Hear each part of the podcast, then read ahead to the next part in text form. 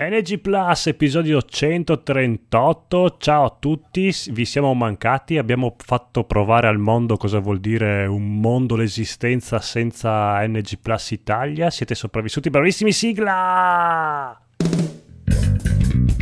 Uh-huh. Ah. Gentlemen,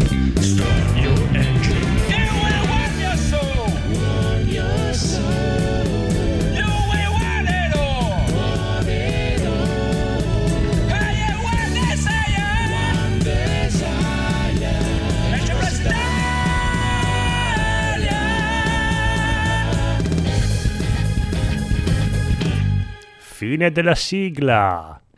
Benvenuti amici e amiche all'episodio 138 di NG Plus Italia. Questa sera con noi il bossone Codolone. Ciao. Ciao. Ciao. Il conigliastro. Ciao amici, ciao. Ciao. il buon Enrico. Buon ciao a tutti. Il piccolo Evil Phoenix. Buonasera signori. E il nostro maestro, il super intelligentissimo Federico. Uele ragazzi, ciao a tutti. Wow, puntata cicciosissima, signori e signori, che siamo mancati per 2000 settimane e abbiamo un sacco di roba incredibile. Eh. Direi di andare. Sì, no, Ma direi, ah, guarda, guarda, vedo qui e direi di dare subito la linea al buon conigliastro, amico conigliastro, che si deve levare un dentino. Sì, insomma, insieme agli altri. E, e, no, il dente mi serve per questo sorrisone smagliante, visto che parleremo all'atere del trailer del Joker. Io ho sentito quello che avete detto l'altra volta. Non potevo rispondere, è stato molto doloroso, parecchio doloroso. Allora, passi il trailer che anche per me è un grosso me, perplessità abbastanza mm, abbastanza sentite, insomma, perché sono d'accordo col discorso eh, ma se bastano due schiaffi in faccia per diventare il Joker, io in questo momento dovrei essere il più grande villain di tutto l'universo. Ma Ta-da. detto questo, mm, no, avete ragione, non basta questo e spero che la trama sia un po' più corposa. Ehm, detto ciò, ovviamente il film lo si vedrà per Joaquin Phoenix, del regista non me ne frega effettivamente un cazzo perché sto pirla ha girato solamente commedie, commedie e ancora commedie. A quanto pare si sta avvicendando un po' nel mondo del drammatico e dell'horror o del fantastico tutta questa masnada di registi provenienti dalla commedia che si cimentano poi in film che non sono nelle loro corde.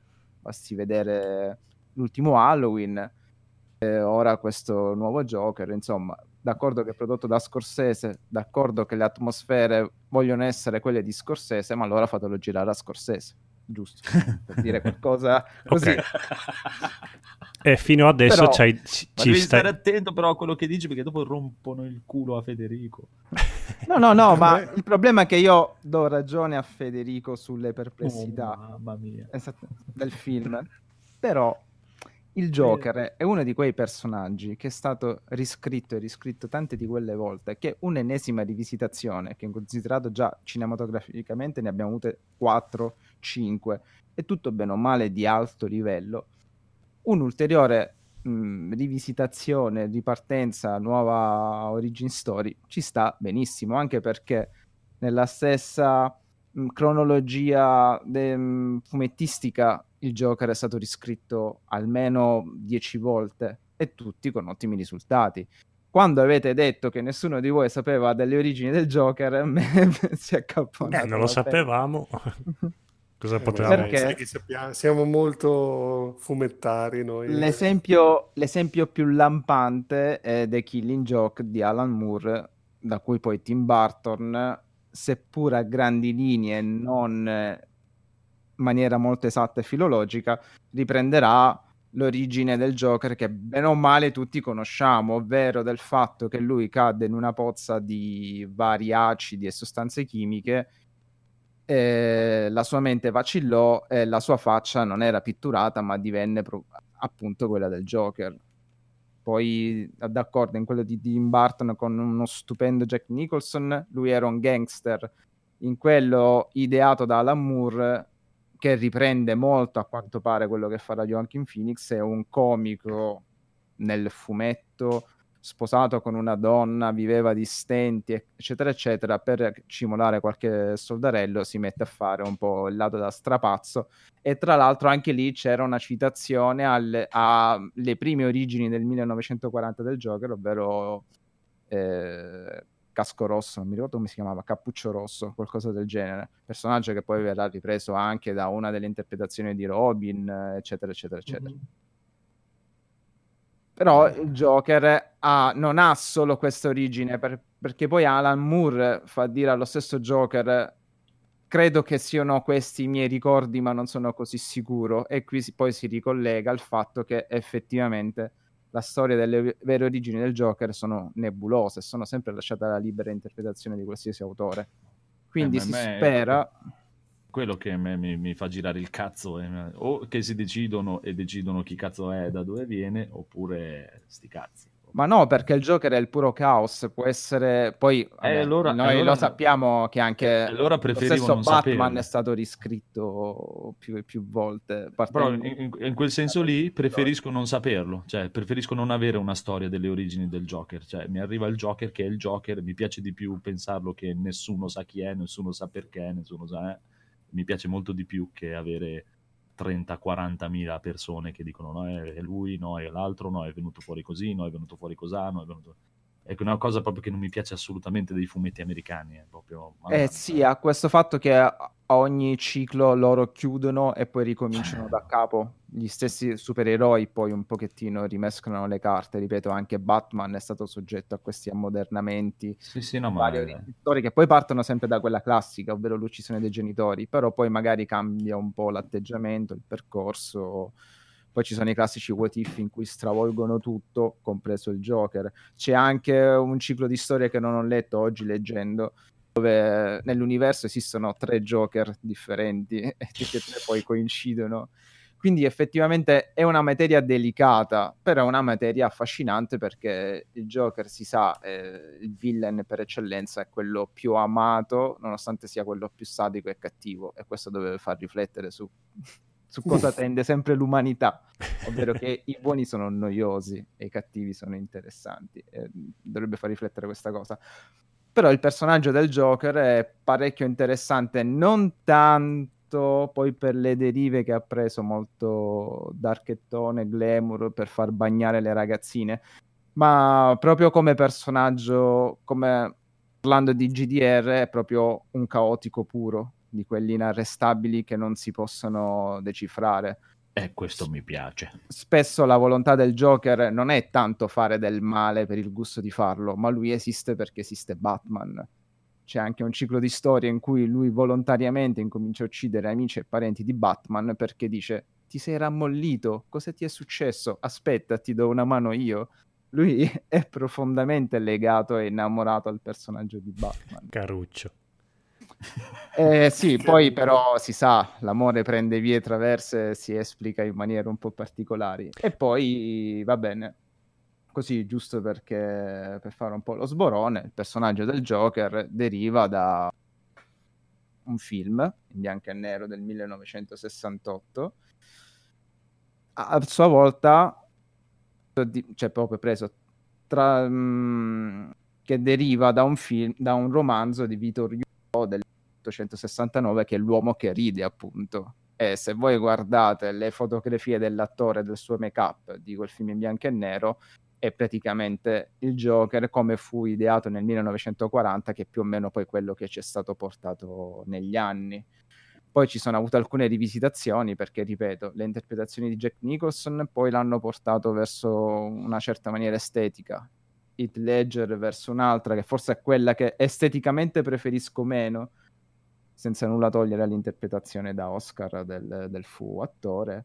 A me non dispiacque neanche quella di Jared Leto, nonostante io odi Jared Leto e nonostante tutti abbiano odiato il Joker di Jared Leto. A me invece era piaciuto, cioè l'ho odiato perché a quanto sembrava dalla sceneggiatura sembrava un personaggio molto più interessante e profondo, anche perché Hanno tolto 50 minuti di girato. sì, anche perché lui non doveva essere il Joker, doveva essere Robin vestito da Joker. Eh sì, dic- sì, cioè, dicono che c'era anche questa cosa, ma il film è stato rimontato almeno nove volte, quindi non- noi non lo sapremo mai. Però sì, sono d'accordo con te, era molto interessante, questa svolta glam Mm. era molto particolare, a me non è dispiaciuto per nulla, però l'hanno cassato perché Come è il Joker. Come si chiama il film, quello in bianco e nero? L'uomo che ride, L'uomo che è lo stesso titolo del romanzo di Ok. Victor Hugo. Comunque, sempre a proposito dei che i cattivi sono più interessanti dei buoni, non a caso ultimamente mi sembra che anche Batman lo stanno più facendo eh, risaltare come personaggio sadico e un po' impazzito, quindi hanno Ma visto quella che... è la deriva degli anni 90, quella che fece Dici? Frank Miller col suo Batman fascistoide, cattivo e sadico, che il poi ritorno del cavaliere, armi, il che ritorno era- del cavaliere sì, oscuro. Dove lì inizia a usare le armi, che era un po' il suo dogma, non utilizzare le armi. Escamotage che poi fu preso da Zack Snyder e tutti, ah, una merda, questo Batman spara alle persone. È il Batman di Frank Miller, reso alla Zack Snyder, quindi un po' da Mm. gay. Però... però... Anche un po' bolso. Sì, però io, ah, io lo do- sì, però è quello. Il Batman di Frank Miller è quello, un vecchio di 60 anni, lentissimo, dove lui durante le sue scazzottate ti racconta di come sente dolore alle articolazioni, cerca di misurare il battito cardiaco e il respiro perché anche dare un pugno potrebbe costargli la vita. Quindi Ben Affleck un po' se l'era studiato il personaggio, poi lui ha dei limiti suoi attoriali. Però quello è il mio Batman preferito al momento. Eh, stavo anche guardando, ho iniziato a vedere Titans, la serie televisiva, e anche lì, il- almeno dove sono, dove sono arrivato io, Batman non appare, però Robin lo descrive come un sadico che ormai sta perdendo la brocca. Ma è quello che fondamentalmente è diventato dagli anni 90 in poi. E il co- comunque il personaggio ci sta, cioè ci sta Mhm. questa deriva psicologica pazza. C'è un bellissimo albo che è Batman Arkham Asylum. E non è la serie, perché poi uscì È quello, la serie illus- a quello molto illustrato, no? Sì, sì, Ok, sì, sì, sì. beh, quello è non- pazzesco. dallo stesso illustratore di Sandman. Sì. ed è bellissimo e lì veramente si vede come effettivamente Batman e Joker sono più o meno lo stesso personaggio con degli intenti diversi cioè uno si dice votato alla giustizia ma a quale costo? Il tipico fascista che si fa giustizia da sé con le sue mani e segue la sua di legge. E Joker invece è, diciamo un po' quello più più giusto perché lui invece non fa sconti a nessuno, lui, non, non- lui uccide e distrugge perché è il caos puro e deve fare quello che deve essere fatto per equilibrare un po' Batman. Sto guardando adesso... sarebbe da parlare. Sto gua- guardando adesso le foto dell'attore L'uomo che ride, è pazzesco quanto è il Joker È proprio. Joker. Sì, sì, ma Bob Kane, l'illustratore, mh, proprio scelsero questo attore per Mamma mia. far nascere il Joker, è proprio lui, è Sì, uguale. Cioè, non è che è uguale per caso, è una citazione dichiarata, infatti è proprio l'uomo che ride. Eh, Anche sì. più o meno il fatto che la deformazione, le cicatrici, il sorriso perenne fanno parte del Joker deriva proprio da questo romanzo e da questo film. Ma la storia del romanzo qual è? Allora, io lo- la so a grandi linee perché ho sempre voluto leggere il libro, quindi non me lo spoilerare. Ah, ma è di storia- Victor Hugo? Sì, sì, Ah. quello dei Miserabili, Minchia. Notre Dame. E quindi sarà un romanzo molto allegro Mm. e molto gioioso. Ed è la storia di questo ragazzino che poi diventa adulto, orfano e ha questa menomazione va, diventa praticamente un'attrazione per il circo. So come si sviluppa, penso in una maniera piuttosto drammatica. eh, non so dirvi perché ho sempre avuto il- la curiosità di leggerlo e per questo non ho ancora visto il film. Quando l'avrò fatto vi saprò dire. Su Batman, insomma, mh, se volete approfondire un po' le, le origini, a parte lo stupendo Killing Joke di Alan Moore, ma qualsiasi cosa scritta da Alan Moore è bellissima, c'è anche Amanti e Pazzi, mh, che io l'ho trovato piuttosto gradevole, e quello non l'ho letto, quello di Brubaker, Joker, e quello mi manca anche perché è un volumone da 45 euro e ancora ho Comunque no, preferiamo rimanere nell'ignoranza e dire cagate a ogni episodio. finché non Ah, arrivi esatto. tu. Ta- ta- Crudeltà, crudeltà. Sì, ma è questione dire cagate o non dire cagate. È proprio quella, la, la questione che pongo io è quella cosa lì. Mhm. A me questa cosa dei fumetti americani fa schifo e non mi interessa. Cioè, non è che mi possono cambiare storia ogni sei minuti, ogni quattro minuti, e quello. E io la vedo così, no, io la vedo così, no, io la faccio così. Mi sembra la religione. Eh, sì, fondamentalmente sì. Cioè, è proprio quello che non, non mi piace più. Una volta mi piaceva da piccolino, poi quando è, è iniziato è quello così, no, l'altro così, e poi cambiamo e facciamo un altro universo con gli stessi personaggi che però hanno quest'altra storia di qua e di là. Ho detto, guarda, sono rotto i coglioni, eh, non mi interessa più. Eh, purtroppo zero. sì, ma fa parte di queste testate ormai più che decennali, ormai hanno quasi un secolo, mi sa, sul groppone, Eh, visto sì. che risalgono agli anni 40. Eh, Anche a me non fanno impazzire, però alcuni album, alcuni album sono proprio interessanti e danno molti Sì, sì, no, Poi dipende sempre dagli autori, ripeto. Per me Alan Moore che sguazza nei supereroi, basta vedere appunto la origin story di Joker, quello che ha fatto con Supreme, che è praticamente Superman senza i diritti per aver fare Superman, quello che ha fatto con Swamp Thing, di cui ora dovrebbe uscire a quanto pare una serie DC, DC Comics, e non so come ne uscirà. Mm. Però, ad esempio, se volete leggere qualcosa di vicino a- all'avventura, al mondo superioristico, ma intriso anche di filosofia, droga e esoterismo, leggete il ciclo di Swamp Thing, la cosa della palude di Alan Moore, e si aprirà un mondo. Se poi vi drogate nel frattempo, ve ne si apriranno sterminati mondi. E partiamo partiamo da un personaggio schifosissimo minore che leggevano in 50 della DC Comics, ovvero il mostro della palude. Cosa è stato capace di fare questo essere geniale? Eh, E bello, vabbè, bello, ma. Alan Moore è Alan Moore. Capito? Ma, eh, ma lui personaggi suoi, cose sue, cose nuo- originali, nuove, non ce ne ha. Sì, Come no? e cavolo. Prometea. Che è tipo un capolavoro assoluto del, del fumetto. Prometea. no, Probabilmente Prometea, mi potrebbero interessare più quelle, eh, onestamente. Eh, ma anche... mh, vabbè, il ciclo di Jack lo Squartatore, V per Vendetta. No. Watchmen, che è Watchmen vero che prende dei personaggi DC rielaborati, Sì, sì, però eh, Watchmen appunto. è suo. Sì, Watchmen sono più personaggi già esistenti rielaborati, quindi non sono proprio E pensate che lui- A un certo punto ha rinnegato Watchmen perché ha detto ho distrutto il mondo dei supereroi, voleva essere solamente la mia un'idea alternativa perché a me piacciono i supereroi. Eh, L'ha distrutto, l'ha, l'ha fatto nascere perché prima erano semplicemente uomini in calzamaglia che... Eh, ma a lui piacciono. Tu leggi Sì. Supreme, te ne accorgi che lui è molto affezionato a Pi- quel mondo. piacciono i primi vent'anni, poi ba- ora- basta, iniziamo eh. a fare qualcosa di un po' più adulto. E finalmente è arrivato vi- lui. Vi faccio una domanda da un milione di dollari. Quanto quaglia il film di Watchmen con il fumetto di Watchmen? A me è piaciuto. Eh, dai. eh. E anche Cioè, il finale eh, è piaciuto. Allora, io capisco che Alan Moore abbia detto che è merda pura, perché... Ah, allora, allora, allora, posso leggere. Eh, No, è- allora, è- vero che tutti i suoi Sì. tutti i film tratti dalle sue opere sono stati indegni. A me, ad esempio, non è esatto. piaciuto V per Vendetta, Mm.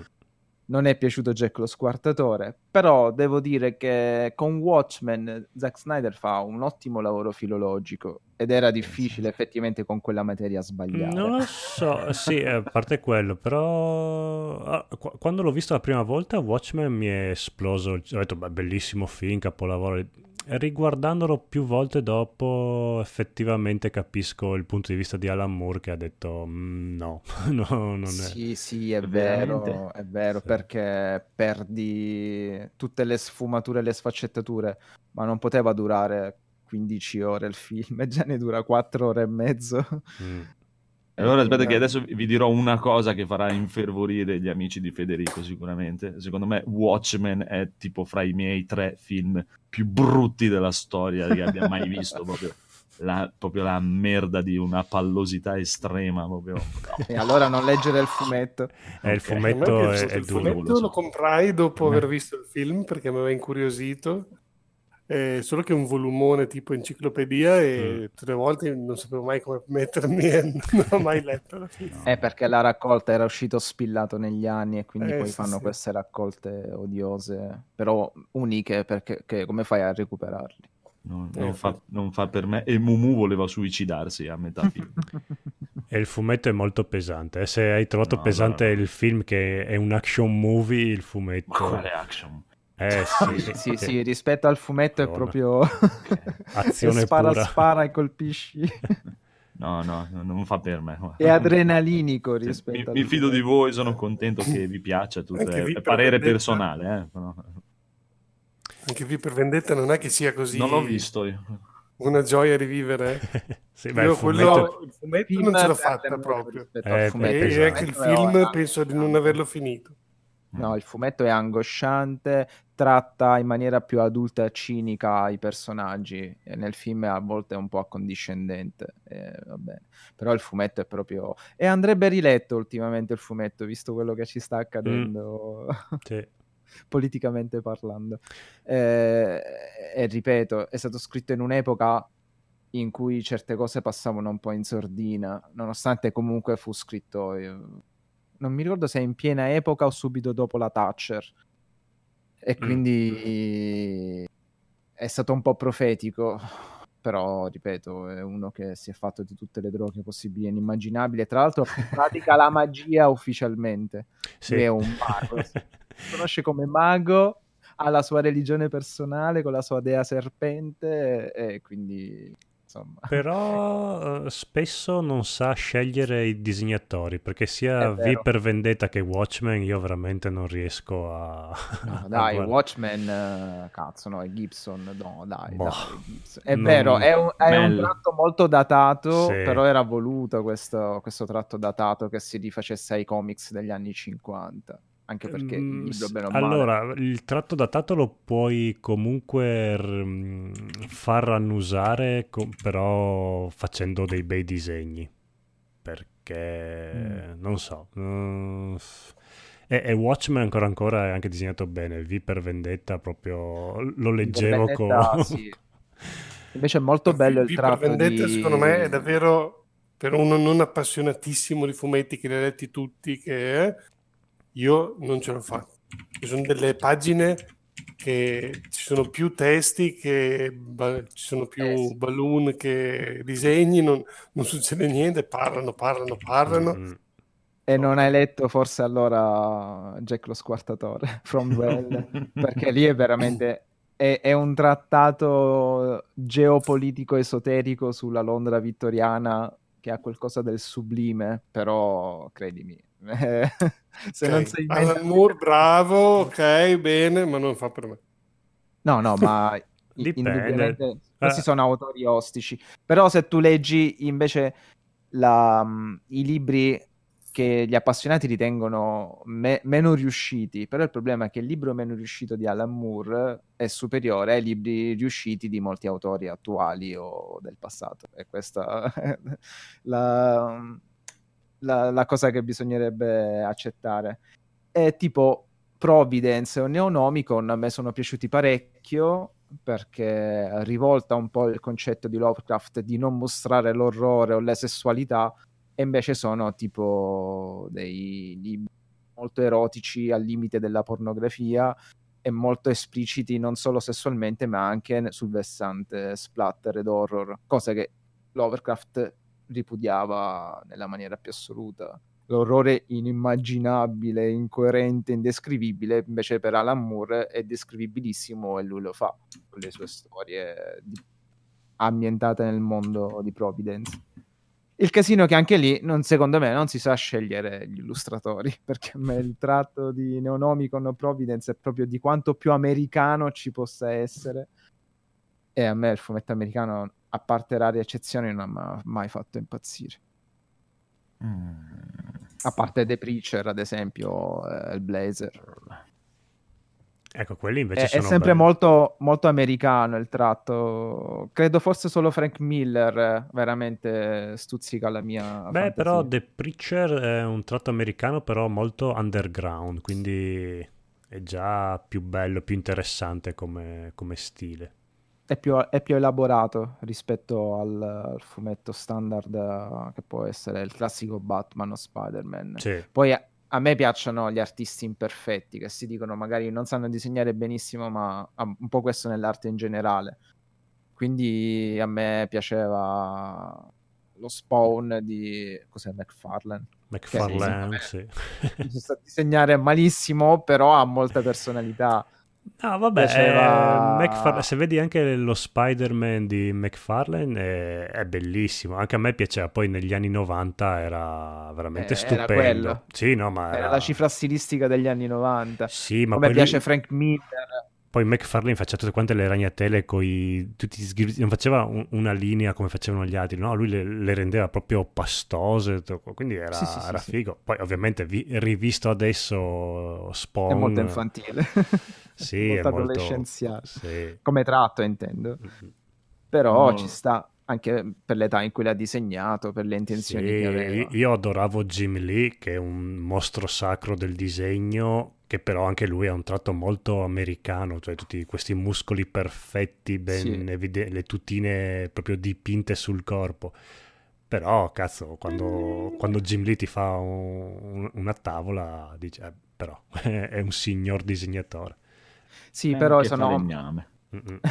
Un Garpet. L'importante è che faccia le cosce grosse.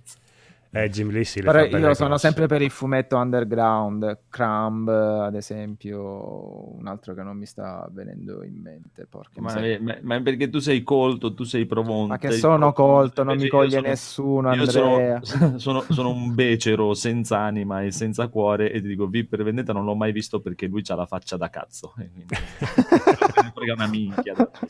Ma è la maschera, non si vede neanche in faccia. È la maschera di merda. Cioè, oltretutto, chissà che faccia di minchia deve avere sotto per scegliere una maschera così orrenda. Eh, l'attore che poi è sfigurato nel film è Mr. Smith. No, Eh non sì. so, non ne so un cazzo di... Ah sì? Eh sì, Sì. un Mister signor... Non ne so Non è niente. Ugo Weaving. U- Ugo Sì, Weaving. eh, Smith di Matrix. Ah, Smith. Ok, Sì. ok. Bene, l'altissimo elfo. Oh, Bene. quindi- Vabbè, ho monopolizzato mezz'ora della vostra puntata. No, beh, è giusto, è giusto darvi. perché ci, ci La voleva. nostra puntata è anche la tua puntata e Ah, è sta vero, giusto, eh, cazzo.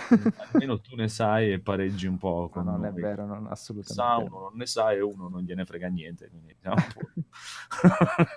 Andiamo con un po' di news. Che dici, Codolone? Sì, un po' di news. Allora, eh, settim- anzi, mese veramente poverissimo di, di news. Come? C'è stata la presentazione delle caratteristiche di PlayStation 5. Hanno già detto che l'Xbox sarà più potente. Ok, ma sono cose ufficiali oppure... Ufficiali, certo. Ah, sì, ok. E io Quella di Xbox no, però quella di PlayStation 5 è ho solo sentito che la, Pes- la PlayStation 5 avrà 8K e... Ok, sì. Qu- Quando f- poi faranno anche i televisori 8K sarà sicuramente Sì. bellissimo. Diciamo che eh, i televisori 8K ci sono già. Comunque, Sì, vabbè, ma chi è che ce li ha, dai. Eh, però come Beh, dicevano... ma se ne, prendi, se ne prendi due e le metti uno sopra l'altro fanno 8 no, ma non è Dai, a parte quello, sì, hanno ufficializzato un paio di, di- di annunci, dati tecnici, così così, e sì, sembra che la presentazione verrà effettivamente quest'estate. E hanno già detto comunque che uscirà nel 2020, non nel 2019. Quello ok. Però come faceva notare un ascoltatore di Console Generation, anzi ciao Mhm. amici di Console Generation che ci hanno anche salutato nello scorso episodio perché abbiamo fatto passare tutto il viaggio in treno a Raffaele che ci ha ascoltato, quindi ciao ciao ciao ciao. E diceva piuttosto degli 8K dateci 60 frame al secondo Eh. che sono molto più... eh, Eh. che ne abbiamo più bisogno. Ed è vero. sì. Eh sì. Cioè di 8K. Eh, lo so, però vende di più la grafica, quindi chissà. Mm. Però non sono 8K nativi. Sì, sì, pare che dovrebbero essere, cioè, dovrebbe essere in grado di gestire gli 8K, però poi che, che sia un'immagine statica è un altro paio di maniche. Dicono, di- si dice, si dice. Poi bisogna vedere, magari li gestisce come il 4K adesso. Però nativi, non nativi, eh sì, quello è, è un dubbio, dai, sì, rimane il dubbio. Però Una più che altro verdura. è stato un insider invece di Sbose, di Sbose che ha Mhm. detto che Xbox sarà molto più potente e ha le prove. Noi ce l'abbiamo Ok, più lungo. Esatto. Esatto. E che questa cosa qui, dopo sono venute le varie speculazioni di gente che se- si pensa che sarà leggermente più potente come può essere adesso un Xbox One X, eh, oppure se abbia fatto questa sparata perché effettivamente arriverà fuori decisamente più potente. Chissà, chi non lo sa. Non lo so, secondo me- Tanto poi i giochi non ne hanno, quindi se Infatti. la possono Ma tenere. si sono comprate un sacco di software house, eh, Microsoft, Sì, ultimamente. sì. E, e Le poi alla fine... positive per la Eh sì, esatto. E poi a guardare le, le statistiche, cioè, alla fine i giochi che vendono di più sono quelli multipiatta, in ogni modo. Magari c'è il fatto di avere ti vende un po' la console, però comunque... Sì, in effetti se, do- se dovessimo scegliere una console in base a questo 2019... Io- io mi compro Xbox. l'Xbox, Eh sì, perché grosse esclusive da parte di PlayStation non se ne vedono proprio, gro- a meno che a, me interessano proprio tanto. Esatto, anch'io lo stesso discorso, ma, ma proprio è questione personale, cioè proprio non hanno Certo. assoluta- a, a parte Bloodborne non hanno esclusive No, che eh, infatti, no, infatti io stavo qualcosa. dicendo in questo 2019, no, se devi... mm, No, no, di tutte. mm, Tut- tutte? Di tutta No, la, la- la cosa io- PlayStation. No, Eh, allora no. scusate, un nome per tutti? Mm. Death Stranding.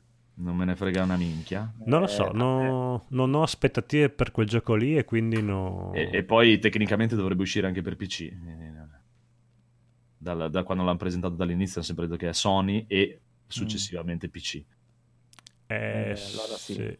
E Però- poi, co- come vi ho detto molte volte, ha quel modo di fare così che a me invece più, più me la ciccia lunga con questa cosa è così, Mm. no, non è così, è questa cosa, che più me lo fa vedere e, e meno me ne frega. Sì, Metal, uscirà. Metal Gear me lo vendeva facile perché sono Esatto. proprio a- affa- Esatto. affezionato alla saga. E lo Questo, conoscevi già, ah. Sì, e poi questo proprio zero. No, ma, ma venderà uno sfracello. Sì, Guarda, sì, no, ma sicuramente ti dico, quando uscirà sarà un comprerò. gioco incredibile. Però questo modo di fare a me mi abbassa proprio l'hype. Ogni volta che viene fuori un nuovo video che non si capisce un cazzo, mi si abbassa ancora di più. Non Gli è un- ultimi trailer non li ho neanche guardati. Esatto, anch'io. Non è un gioco che mi vende la console. No, que- quello sicuro. proprio, proprio no. Però io eh, onestamente sceglierei Xbox eh, per adesso. Solo dai, per il Game Pass o per, eh, anche solo per il fatto che c'ha il lettore Blu-ray 4K. Esatto, per il Game Pass, soprattutto E per il per Game Pass, esatto. Ma io penso che Sony andrà a inseguire nel caso in cui eh, nella prossima generazione si ribaltino i ruoli e sia Sony a dover inseguire, anche loro caleranno le braghe o che renderanno il, il Now più eh, con dei giochi più recenti o, o faranno una cosa tipo Game Pass. Quello Ah, è il sì. futuro. Vedremo, vedremo. Adesso loro comunque sono in stravantaggio esagerato. Per- E sono sempre considerazioni personali, eh, di gusti personali, figurati. non è- Perché in Sì, chat... però- eh, La, Vai Enrico? No, dico, la- la storia si insegna, nel senso adesso possiamo parlare dei servizi e roba, però parlare di console che adesso escono, che sono potenti così, potenti Mhm. cos'ha, non è mai servito a un cazzo. Ecco. Non Ah, vorrei no, no, essere, ma quello è chiaro. non vorrei essere troppo cinico come sempre, però è inutile che adesso vengano a dirmi sarà X teraflop, Sì, sì, figurati. potente, perché sa che alla fine no, cioè finché non esce no- non conta niente sta roba. Sì, chiaramente. Anche perché poi dopo 10 minuti esce fuori Nvidia con le nuove schede video e succano tutti. E poi esce Google Stadia e incula tutti. Eh, esatto, con lo streaming, senza usare neanche schede video. eh. Cioè, Esatto. pensa- Ma quello sarà un flop, secondo me. Se è un flop Mm, non sono così convinto. No, no, ma infatti tu hai pianissimamente ragione e cioè, do la ragione a chi dice io compro quella console perché c'è quello, quello, quello, quello, quel gioco. Io faccio solo un discorso praticamente, cioè, eh, a esclusive di esclusive non me ne piace nessuna di Sony e non me ne piace nessuna di Microsoft perché non mi piacciono neanche le loro assolutamente. E adesso come adesso se dovessi scegliere prendo un Xbox One X perché è leggermente meglio e il multipiatta so che ci girano meglio e c'ha un lettore Blu-ray 4K, cioè è tutto lì il mio, il mio discorso. E, E ha, ha un pad un po' migliore. molto, almeno a me Molto piace più. Ah, ah. Non so, io io- al momento se dovessi scegliere una console prenderei a occhi chiusi un PC. Ah beh, chiaro, poi no, no. Quello sempre. no, ma io mi riferivo a prima adesso i pipponi che la gente comincia a farsi su Eh, cosa uscirà, quante sarà potente, no, La no, cioè, potenza estrema. aria fritta proprio. Sì, ma noi siamo appassionati, cioè voi siete appassionati. Ma chiaro. Eh, comune. considerate l'utente medio PlayStation. Cioè, Sì, chiaro. mm, Eh Sì, beh, loro devono, devono montare l'hype con sta roba, Eh, non credere, Eh, perché non è- vedo tra i ragazzini va tanto l'Xbox. Sì, ma ultimamente ti dico anche fra i miei colleghi, tutti quelli che hanno la console hanno cambiato la Play per l'Xbox, Secondo me per il prezzo. per il Game Pass. Sì, può essere. Per Game Pass. Tutti per il Game Pass, sì, sì. Ah, figurati. Sì, sì. Per il Tanto Game Pass. puoi oggi giocare a Fortnite, un mio amico su Skype e mi ha scritto ah, mi è venuta voglia di giocare a GTA eh, tu, eh, ce l'hai la PlayStation? no eh, allora Caspita. sei proprio l'utente Stadia perché Beh, quando eh, sarà ti viene voglia ti attivi l'abbonamento ti fai la tua partita dopo non giochi più per sei mesi e sei a posto così Ah, la cosa migliore sarebbe. Beh, Infatti io dico qui, lo nego, secondo me la prossima, ba- cioè, prossima generazione di console potrebbe essere anche l'ultima, poi si faranno la guerra sui servizi. Sì, sono d'accordo con te. Però è da due generazioni che diciamo che la prossima sarà l'ultima e siamo No. ancora qua. No, no, Sì, mai sì, detto. sì, sì. Eh, Ma no. per Per me- nelle generazioni precedenti si diceva che sarebbe stata l'ultima perché col PC, il PC di qua, il PC di No. là. eh, No, però- no, ma la prossima sarà l'ultima perché siamo prossimi all'Apocalisse. A parte quello, Oh, quello magari. Speriamo, però secondo me, a parte gli scherzi, no, si era detto che le console avrebbero potuto perdere il supporto fisico e qua ci sono. Ah, sì, Però adesso secondo me l'Xbox dis-. Il discorso streaming si butteranno sui servizi. Tanti dicono che ci guadagnano di più sui servizi che sulle console. Io questo non lo so perché non sono un ingegnere, non so quanto li costa e quanto ci guadagnino, però sembra che l'idea sia quella, insomma, che loro eh, facciano più soldi sui servizi. Sì, ma è chiaro perché il discorso è quello sì, è abbastanza, cioè, lo dicono anche apertamente, che è, co- è come il discorso dei rasoi, i soldi li fanno con le lamette e non con i rasoi. Esatto, esatto. I soldi li fanno co- vendendo i giochi, la console generalmente è venduta o in pari o in perdita. Sì, Eh, vai spesso in A parte perdita con la console. Si crede, dopo non so. perché fanno schifo e... No, Nintendo perché è l'unica furba. Eh sì, mi sa, mi sa che alla fine forse sì, Ti vendono modo. le ROM a 50 euro, le ROM di vent'anni fa, quindi... Eh, ma, ma se, se c'è gente che la compra perché non No, no, no, farlo? infatti, ecco ma beati loro che riescono Loro a, a tullipinare così le Esatto. persone. cioè, Marco, ti voglio bene, però... Ma facciamo gli auguri a Andrea Noto. Auguri. Ciao, Ciao. augurissimi. Noi, tanto bene. Comunque vedremo tutte le console e poi effettivamente ha ragione il Codolo, è da due generazioni che si dice che le console sono finite e infatti è da PlayStation 3 che non compro più una console. questo lo diceva. non me ne frega un cazzo, onestamente. Era solo un per parlare. Se dovessi comprare, penso che prenderei Xbox. Costa meno, ha due cagate in più. Mm-mm. Beh, ma il discorso è che adesso c'è il PC col È anche pass, più non bella hai la tutto. console. Sì, è più bellina effettivamente. Eh, la, la versione nuova dalla Sì. S è, è molto più bella. Bellina. Più high tech.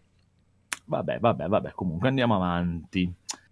C'è una news su The Last of Us 2. The Last of Us parte seconda. Hanno finito di girare la scena più ambiziosa e più triste che vi farà piangere Napole, sì, Napole, lacrime maschie che abbiano mai girato. Tutto questo per dire che Ashley Johnson, che è l'attrice che fa interpreta Jo- Jodie si chiama, la protagonista di Vabbè, Ellie. Ellie. È, Ellie. È una gran patatona e mi so- non, mi ero mai accor- non mi ero mai accorto. Sapete chi è lei? Lei è la ba- L'attrice è quella...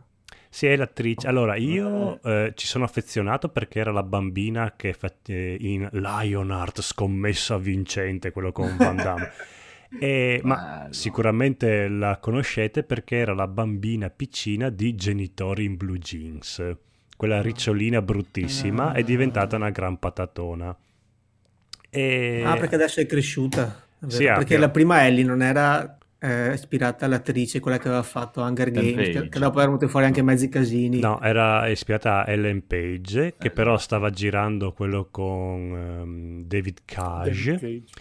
E- Esatto. Però il, Esatto. il mo- il motion capture actor eh, eh, vabbè lei ha dato le movenze all'attrice a- al personaggio è, è sempre stata lei anche nel primo episodio quindi lei da, da- e se andate a vedere la, lo- la sua wikipedia E lei è proprio super appassionata di videogiochi perché ha partecipato a tipo più di una trentina di videogiochi dove ha prestato voce, robe varie. E a vedere anche le foto che pubblica su Instagram è abbastanza molto nerd, quindi deve essere una gran figa. E basta, mi sono innamorato, adesso per me c'è solo lei. Ma c'è anche in Avenger. Cosa fa in Avenger? Boh, farà la... non lo so. No, no, nel primo, nel primo Avenger. Può essere, ma lei se, se vedi, eh, lei fa tutte robe di iper nerd, è forte. E poi ha lavorato con Van Damme, tutto quello che chiunque ha, ha visto Van Damme dal vero per me È un Avenger. Sì, è un Avengers. Va bene, va bene, va bene, va bene. E poi non potevano usare più Ellen Page perché è diventata una delle donne più brutte del mondo. Mamma mia, cosa gli è successo? Perché basta. Comunque, Capcom ha cominciato a pubblicare degli strani messaggi su Twitter. Sembra si tratti di indizi che potrebbero condurre al possibile annuncio del remake di Resident Evil 3. Eh, incredibile. Eh, ma va? Incredibile. Sì, ma poi de- dei Twitter strani, tipo c'è un... Uno, c'è un'immagine di Jill Valentine presa dalla remaster de- del primo Resident Evil mm. con un messaggino hai mai avuto la sensazione che qualcuno ti stia osservando? Ma questo è un Twitter ufficiale di Sì, Capcom? sì, di Capcom. Ah, ok. Sì, sì. E allora Il sì. primo è stato Eh sì. Il secondo invece è quello della parete sfondata. Ah, bellissimo. Quello il che ho visto io. Esatto, che dice, chiaramente qualcosa o qualcuno non comprende il concetto di porta. Cosa pensi sia successo a questo muro? e tutti si sono lanciati. Oh no, Resident Evil 3! no!" Che, Chiaro. che strano, abbiamo Eh, cagato la gallina dalle uova d'oro. Esatto. E poi Come Capcom... scappa, c'è il Nemesis. sì. L'altro giorno ha anche presentato la Capcom Home Arcade. Oh, questo è bello.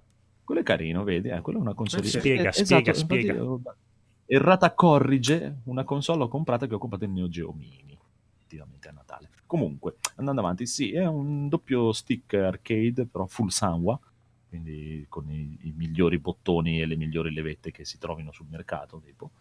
Molto carino, un po' pacchiana, è bellina, può piacere o non piacere, che è praticamente la doppia console, il doppio arcade stick è a forma di, proprio di logo Capcom, con la scritta Capcom. Mm, Brutto e Sembra brutto, eh. No, è- esteticamente è proprio brutto. Eh, strano, dai, sì, poteva No, essere è meglio. proprio però, è anni vabbè. 90 puro proprio. Mm, mm, mm. Brutto. Il brutto. discorso è che è dai, una una console direttamente attaccabile alla televisione, a un monitor, eh, con dentro precaricati 16 giochi Capcom. Quali eh, sono questi 16 giochi Capcom? eh, te li cerco fra un attimo. Dai, Cadillac e dinosauri, lo vogliamo tutti. Ca- quello c'è, quello c'è, sì, mi ricordo che c'è. Yeah. E, e perché la gente si è un po' lamentata del prezzo perché non so, eh, dicono 230 euro più o meno dovrebbe costare una cosa di questo tipo. Sì. Sembra un po' tantino. Ma come dicevi tu giustamente prima nel fuori onda, Cioè, farsi un, un doppio arcade stick full sangue non so quanto possa costarvi di meno, quello intendo, perché anche Esatto. se andate a vedere è, è più o meno una Pandora box, chiaro, la Pandora box c'è dentro tipo diciamo in parole semplici il- tutto l'emulatore Pandora che non mi ricordo adesso che è Pan- si chiama Pandora l'emulatore un cazzo un altro e ci sono 1500 giochi però senza licenza è esatto, non è illegale. ufficiale. Costano uno decente buonino costa sui 150-180 euro e non è full sangue quindi già comprarti quello e risistemarlo farlo diventare full sangue hai già speso di più per me di 250 euro. Il problema magari potrebbero essere i soli 16 giochi che dal diciamo da- dai miliardi di giochi che ha Capcom qualcosina in più potevano effettivamente anche infilarcela Sì, è solo da informarsi se, compati- se lo si può attaccare a un PC o a Esatto. un'altra console. Se può fare quella cosa lì, penso che i miei soldi li potrebbero avere. E l'unica cosa Eh. rimane l'estetica che è veramente brutta. Io di mettermi Sì, il logo ma- Capcom in salotto non ce la faccio. No, Eh, non mettere è- in camera da letto. Ah beh sì. no, guarda, piuttosto me lo tatuo il logo Capcom, però fisicamente avere questa cosa qua no, non, non ce la Eh, faccio. no, non è bellissimissima, però anch'io sono tentato. Dovrebbe uscire signori, tipo il 25 ottobre, mi sembra. E io eh, poco tempo fa ero quasi tentato di prendere una Pandora's Box. preferisco prendere questa che almeno è tutto originale e spe- Mhm. si spera anche che magari ci sia anche il modo dopo un po' fare i giochetti alla codolo. Eh sì, sì, sì. Spie- spiega, Speriamo. I giochetti alla co- di comprare una console e buttarci dentro tutto quanto quello che vuoi. Penso sia quello il mio giochetto. esatto, esatto. Codolos Game. No, è che il- il- il- lo SNES mini bellissimo, però è più bello se ci metti i giochi che vuoi tu. La Eh. PlayStation mini bellissima è un po' meno brutta se ci metti i titoli belli, perché i, pa- i pad comunque continuano a far cagare quelli che hanno messo dentro in- la PlayStation mini. Intanto, se volete, vi posso dare la lista dei giochini. Lo vogliamo. 1944. Bello. Alien vs Predator. Mm, Armored Warriors. mm.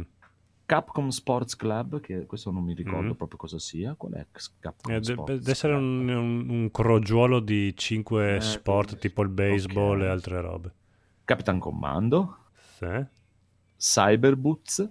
Mm, E questo che è quello che mi ha fatto dire subito: Oh, la voglio subito! Darkstalkers. mm, ok, va bene, potrebbe essere il Ecco. primo veramente interessante. Eco Fighters. Che non ho presente quale sia. Eco Fighters. Beh, Vabbè. Final Fight. ok. Anche questo mi ciccia moltissimo. Ghouls and Ghosts. Sì, ah, ok, va bene, no. già inizia a essere Eh. più interessante. Ok, quest'altro non lo conosco. Giga Wing. Mm. Non ho presente cosa sia. Mega Man The Power Battle. Mm, Non ho, non ho presente quale Mega Man è.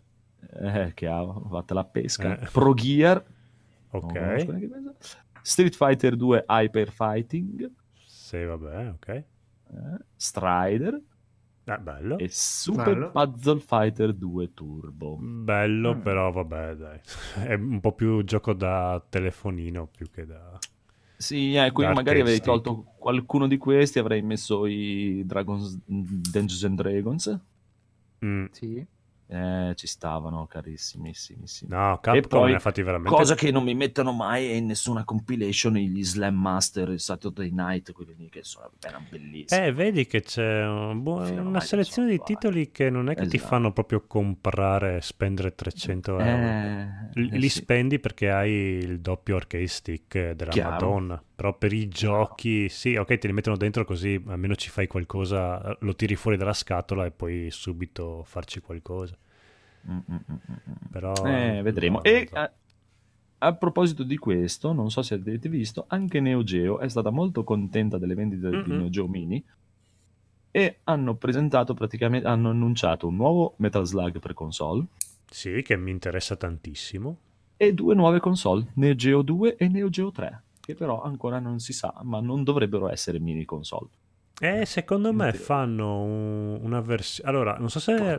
La- eh, allora, il, Eh. Ne- il Neo Geo l'ha già fatto perché se tu cerchi Sì. Neo Geo Gold è Sì, esattamente sì, quello, che era questa PS Vita incastrata che tu potevi anche Bellissimo. mettere dentro a un arcade stick del Neo Geo, quindi ti divent- cioè, quello era veramente... È solo che costava Sì. 400 Un euro. miliardo di esatto.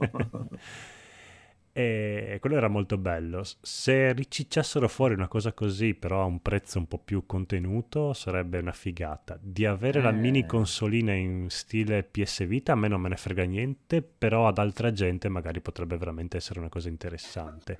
Ma è Sì, a me, interessante. a me se- mm, sarebbe una cosa più gradita perché Vero?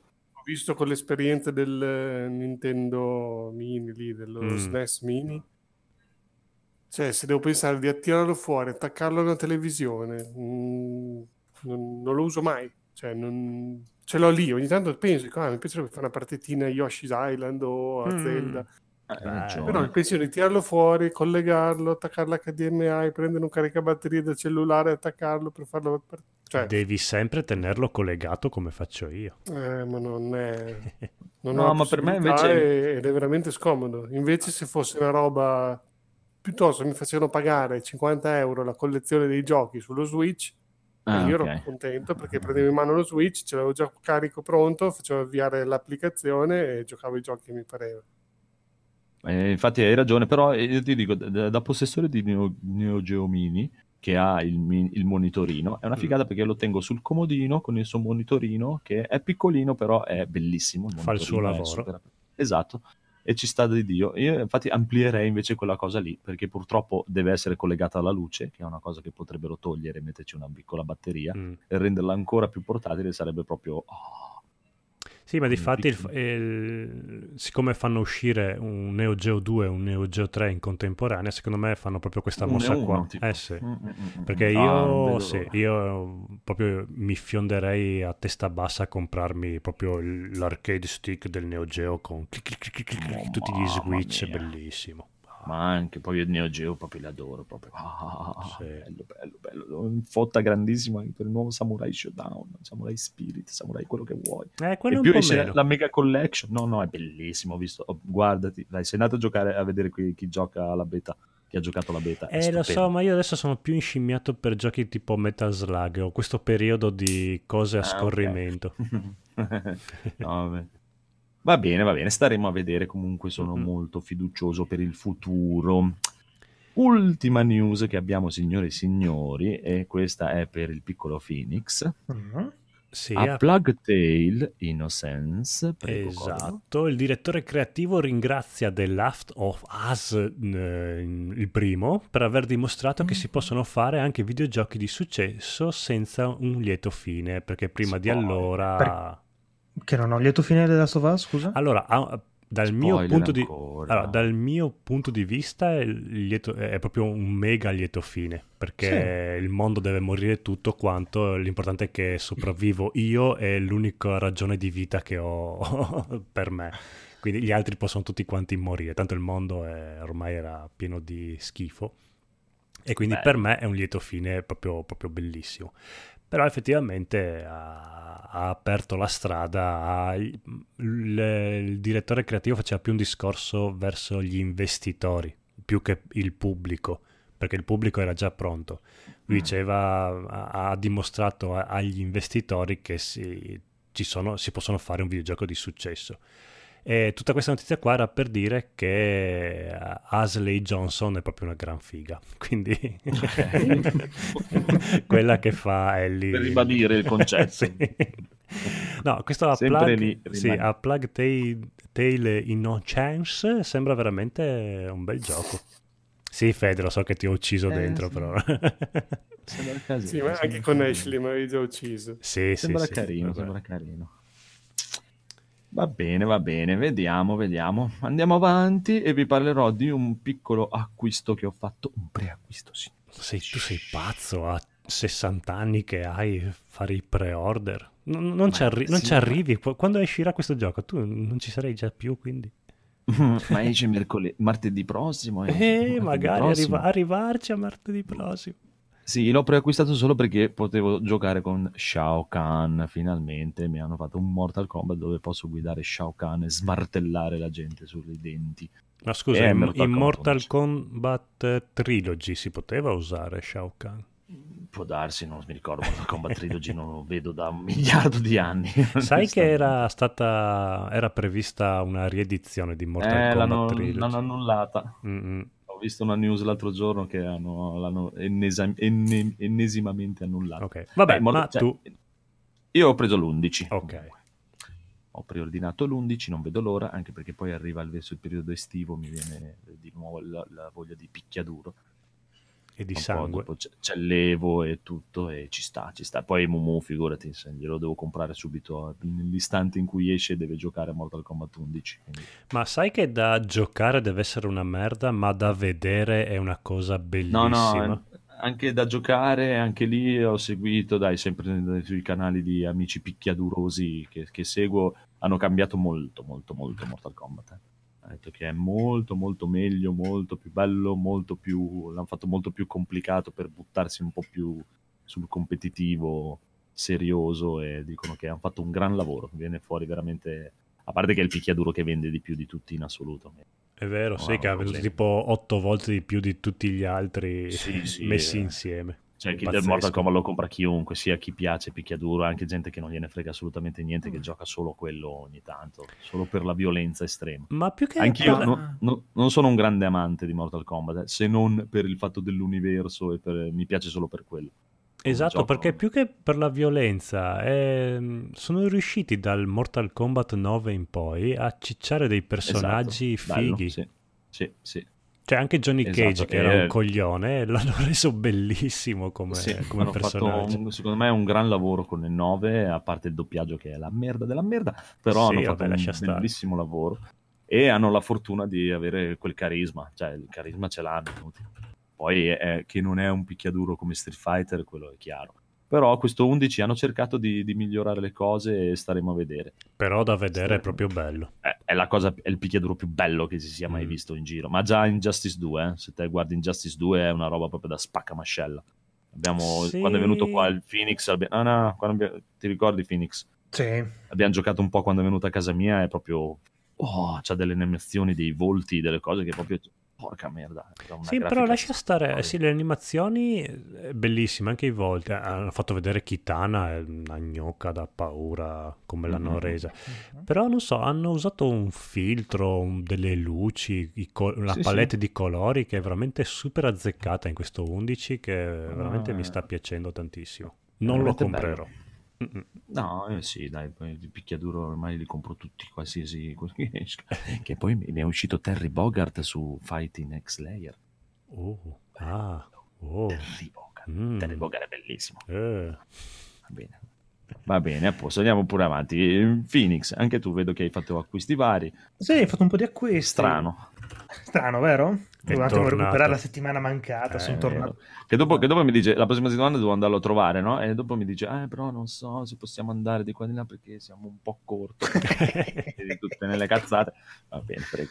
Eh, così. Scherzo. Mi conosco ormai. Scherzo. allora, il progetto di potenziare ulteriormente il PC sta andando... Smettila. non posso, è come una droga, è più forte di me. Ho bisogno di più potenza. Più potenza, esatto. Non bisogna incrociare i flussi poi. Ho preso l'SSD da un tera della Samsung, Ah, ok, vabbè. così da installarci bene i giochi, formattare tutto, fare robe, bello, bello, bello, bello. bello. Bravo, bravo. Poi mi sono recuperato un paio di acquisti, diciamo, a livello fumettoso. Era tanto che non prendevo qualche volume e mi è uscito praticamente la raccolta di tutti i fumetti di The Witcher. Si chiama The Witcher Omnibus, la Library Edition, su copertina rigida con tutti i fumetti usciti finora, più alcuni inediti che uscirono solo in digitale con alcuni giochi. Ed è bellissimo perché ci sono anche i bozzetti vari dei vari personaggi, delle varie storie, ed è qualcosa di incredibile. Cacchio, questo è figo. Potevi Sono dirmi cinque. qualcosa. sono 50 euro di mh, raccolta, però sono 450 pagine. Praticamente è un'enciclopedia, Mm. per intenderci. E ogni raccolta di fumetto, ogni fumetto diverso è disegnato e sceneggiato da persone diverse. Quindi possiamo vedere comunque tanti stili diversi, per esempio. La prima storia è fatta dal disegnatore di Hellboy, per intenderci. Mhm. È Mignola. roba- Esatto. Ok. Ed è una roba fotonica. Eh, beh, veramente Sì, Mignola è dalla Mignola. copertina avevo notato lo stile, infatti. Eh sì. E Eh, oltre a però, questo- però, però lui è sempre lui, non è che ogni disegnatore... No, no, no, no, è sempre lui, è sempre lui. Arriva da Marte. No, no, no, è sempre Geralt, è sempre Geralt ed è sempre la sua storia originale, praticamente è Ok. soltanto un'implementazione a quello che si è visto. Vengono fatte vedere creature nuove e avventure nuove, diciamo, diciamo ti approfondisce un po' il background quello del ci sta, personaggio. quello ci sta, quello ci sta.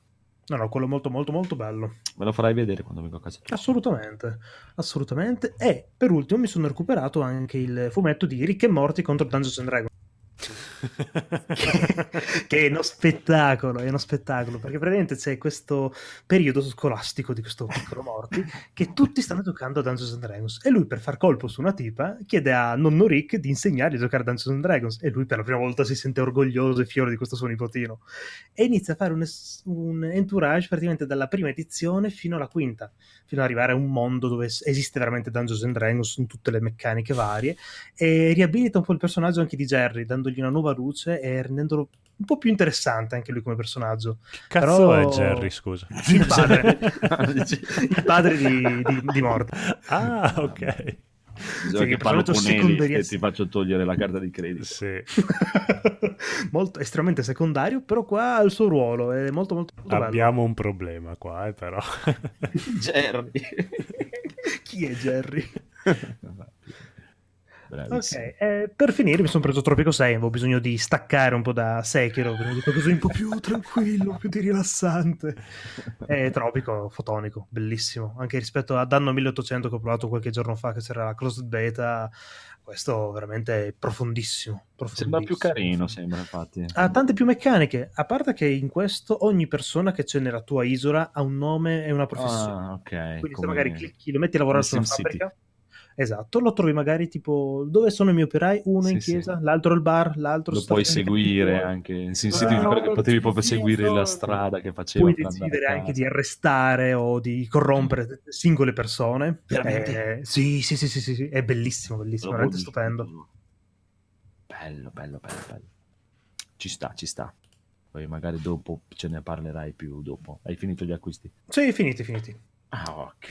Allora, Eh, dai. signore e signori, adesso un momento importantissimo e incredibile perché seguiremo il saggio Federico nelle sue avventure nelle terre di Conan. Oh, bellissimo. Lo voglio. Dai, be- bene, siamo tutte a orecchiette. Vai, Fede. Allora, scusate, ma è entrata mia moglie mi ha distratto completamente. Devo parlare vedere de- le tette. di Conan. Sì. Eh, le, mo- Sì, le sì, mogli vogliamo fanno... le avventure, le avventure Ok. di Federico. Ah, allora, eh, qui è stata proprio un'avventura questa perché mi conoscete, non ho mai giocato online assiduamente, a parte le nostre sessioni coop di una volta alla settimana quando va bene. E qua invece ho provato veramente a entrare in questo mondo di Conan eh, perché mi era piaciuto il gioco. Come vi ho detto la settimana scorsa, ho detto voglio provare l'esperienza Che full. lo- è, è riparti- Quindi- è ripartito con lo provo giusto un pomeriggio perché è gratis sul Plus. Eh, infatti, ma il Plus, eh, quando vi dico il Plus è una figata, serve a questo, perché è un gioco che tu non avresti mai speso i 10-15 euro che costa, non è che costa 50 euro, però non avrei mai spesi, però non ero sicuro, mi ispirava, ma non ero sicuro che mi sarebbe piaciuto.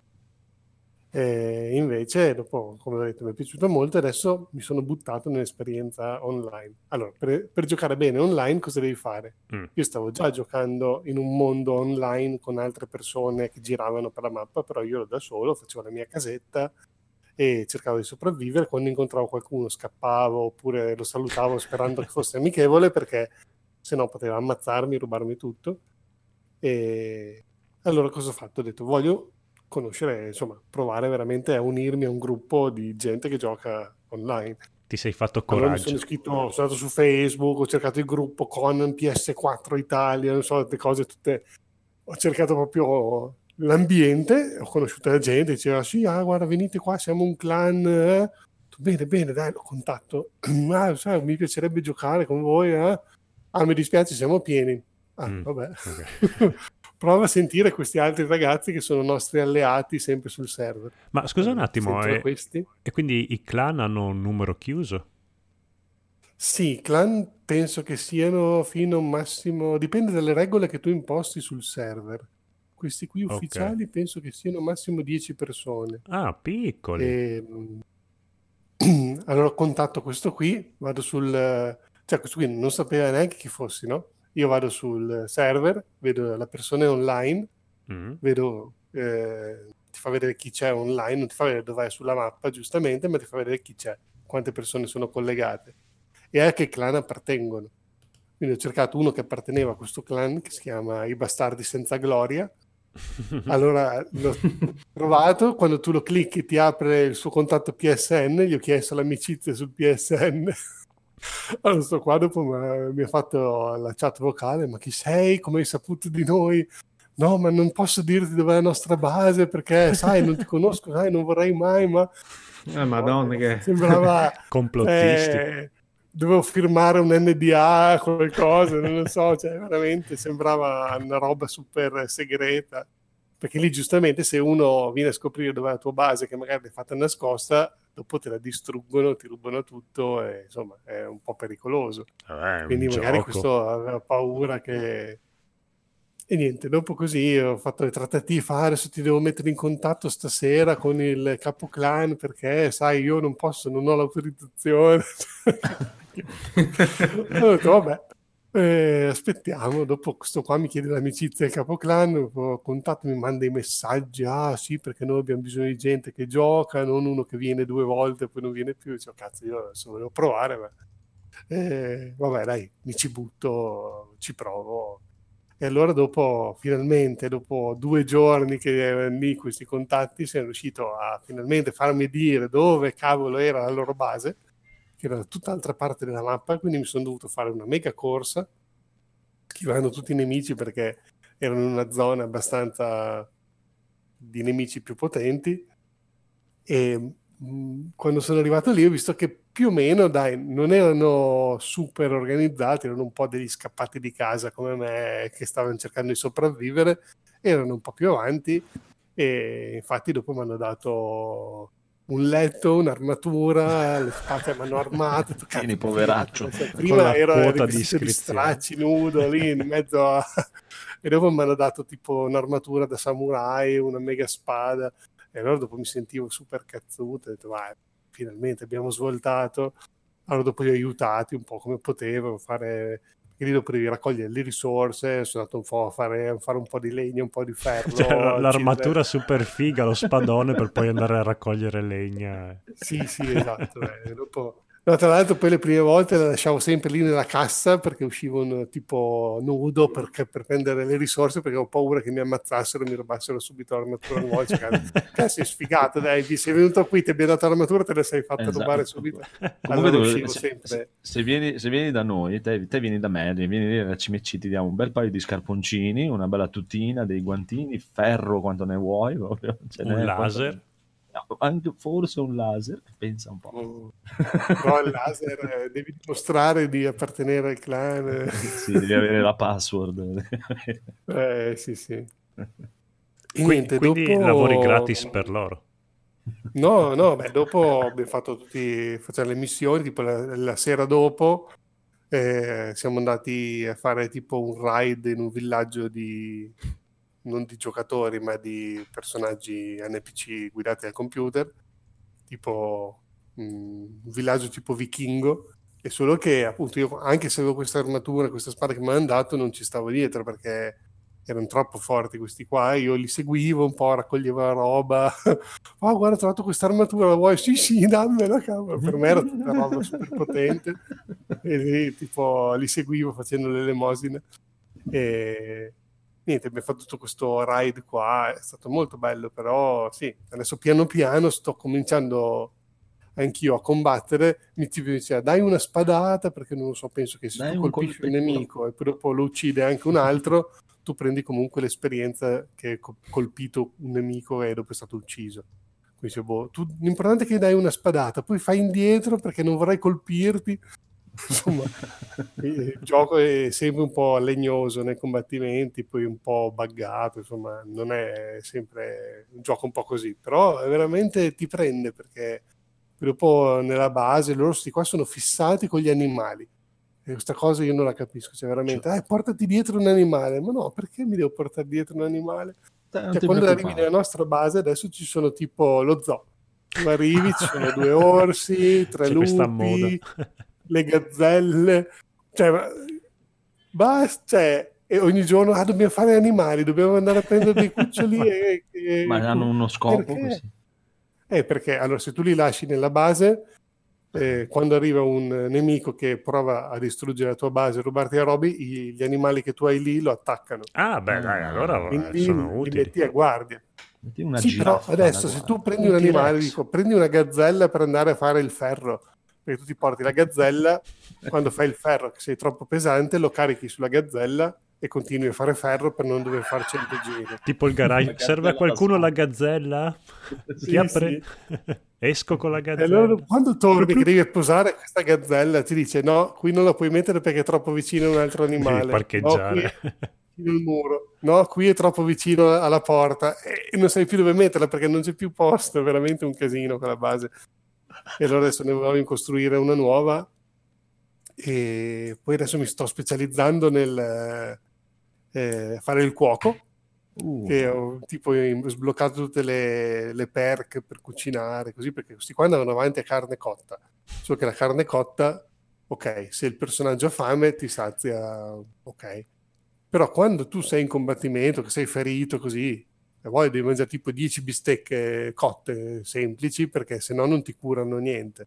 Se tu invece impari a fare i piatti, ci metti, non so, un po' di sale, la spezia o quella, una pianta, qualcosa, e dopo ti cura come se fosse una pozione curativa. Infatti dicevo, è impossibile che in questo gioco non si possa curarsi velocemente, devi stare tipo, se hai fatto un combattimento, sei ferito, hai metà vita, per ritornare al 100% della vita e andare avanti a- in un altro posto o così, devi fermarti da qualche parte, cominciare a mangiare, aspettare che aumenta piano piano la rigenerazione ed è veramente una rottura.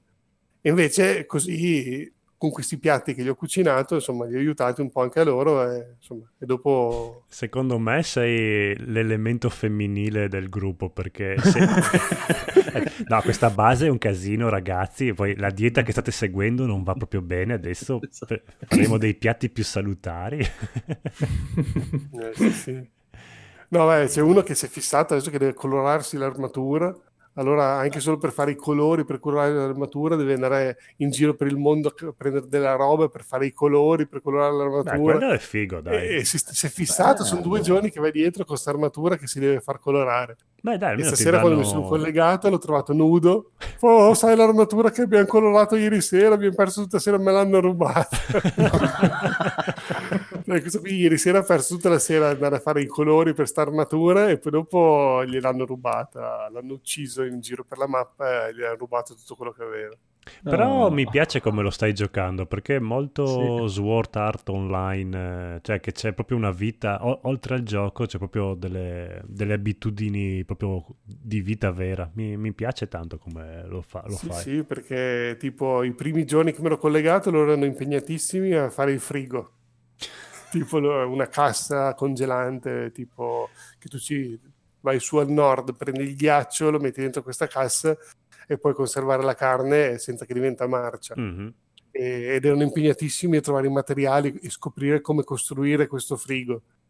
Dopo quando siamo riusciti, effettivamente adesso è molto più semplice, perché prima tutti i giorni tu dovevi, uno del gruppo doveva andare a uccidere, non so, 10 rinoceronti, no, ehm, come si chiama, facoceri, perché appunto la carne del giorno prima marciva, tutti gli animali che abbiamo allo zoo da dargli da mangiare rimanevano senza cibo e noi rimanevamo senza cibo e quindi tutti i giorni c'era da andare a fare la carne.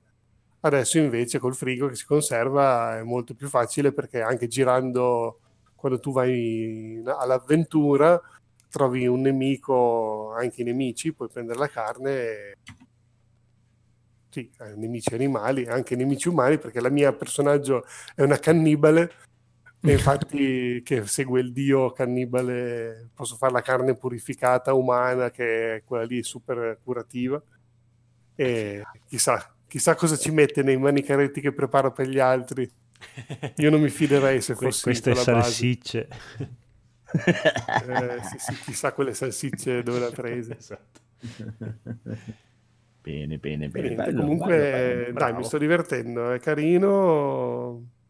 Mm, essendo in gruppo puoi concentrarti su quello che ti piace e, tipo a me la cosa di fare gli animali eh, metterli nel recinto e farli crescere così è una cosa che non farei mai perché proprio per me è il peggio del peggio che ci possa essere stare lì a, a fare gli animali E quindi essendo in un gruppo dove li fanno altri ma dai prendetene uno voglio dartene uno personale dai ti do una tigre dei denti e sciabola e vabbè dammela dai Sono chiamata lì. sciabola. Sì, poi è bellissimo perché questi qua sono uno di Catania, uno è sardo e sono proprio quelli che giocano di più. eh, e sono proprio gli accenti che sciabola. Fanno troppo ridere, sono fantastici. Ovviamente sono giovanissimi, io non so quando lavorano perché giocano fino tipo alle 2-3 di notte, io quando è mezzanotte e mezza dico ascolta io vado a letto. eh, ma dai stiamo partendo per l'avventura? No, no, eh, No. andate, io rimango alla base, mi metto nella branda, nella base e mi collego, per- non ce la faccio più. E vabbè, comunque sì, è una bella esperienza, adesso vediamo quanto duro, però sì, effettivamente adesso ci penso, non, non è che mi sono stufato, dico non ce l'ho più voglia. È Di solito dopo due settimane che gioco un gioco non mi stanco, invece adesso Eh, giocato così è abbastanza figo. preso ancora. Eh sì. Eh già, eh già. Comunque, comunque, bene, adesso vedremo nei prossimi episodi se continueranno le avventure del nostro esatto, nuovo che d'ora in poi sarai lo chic Federico. Bene, bene, bene, bene. Ora torniamo con un po' di cultura, signore e signori, perché il nostro carissimo conigliastro, detto anche Salvatore, De- bravo, detto, quello è il mio nome d'arte.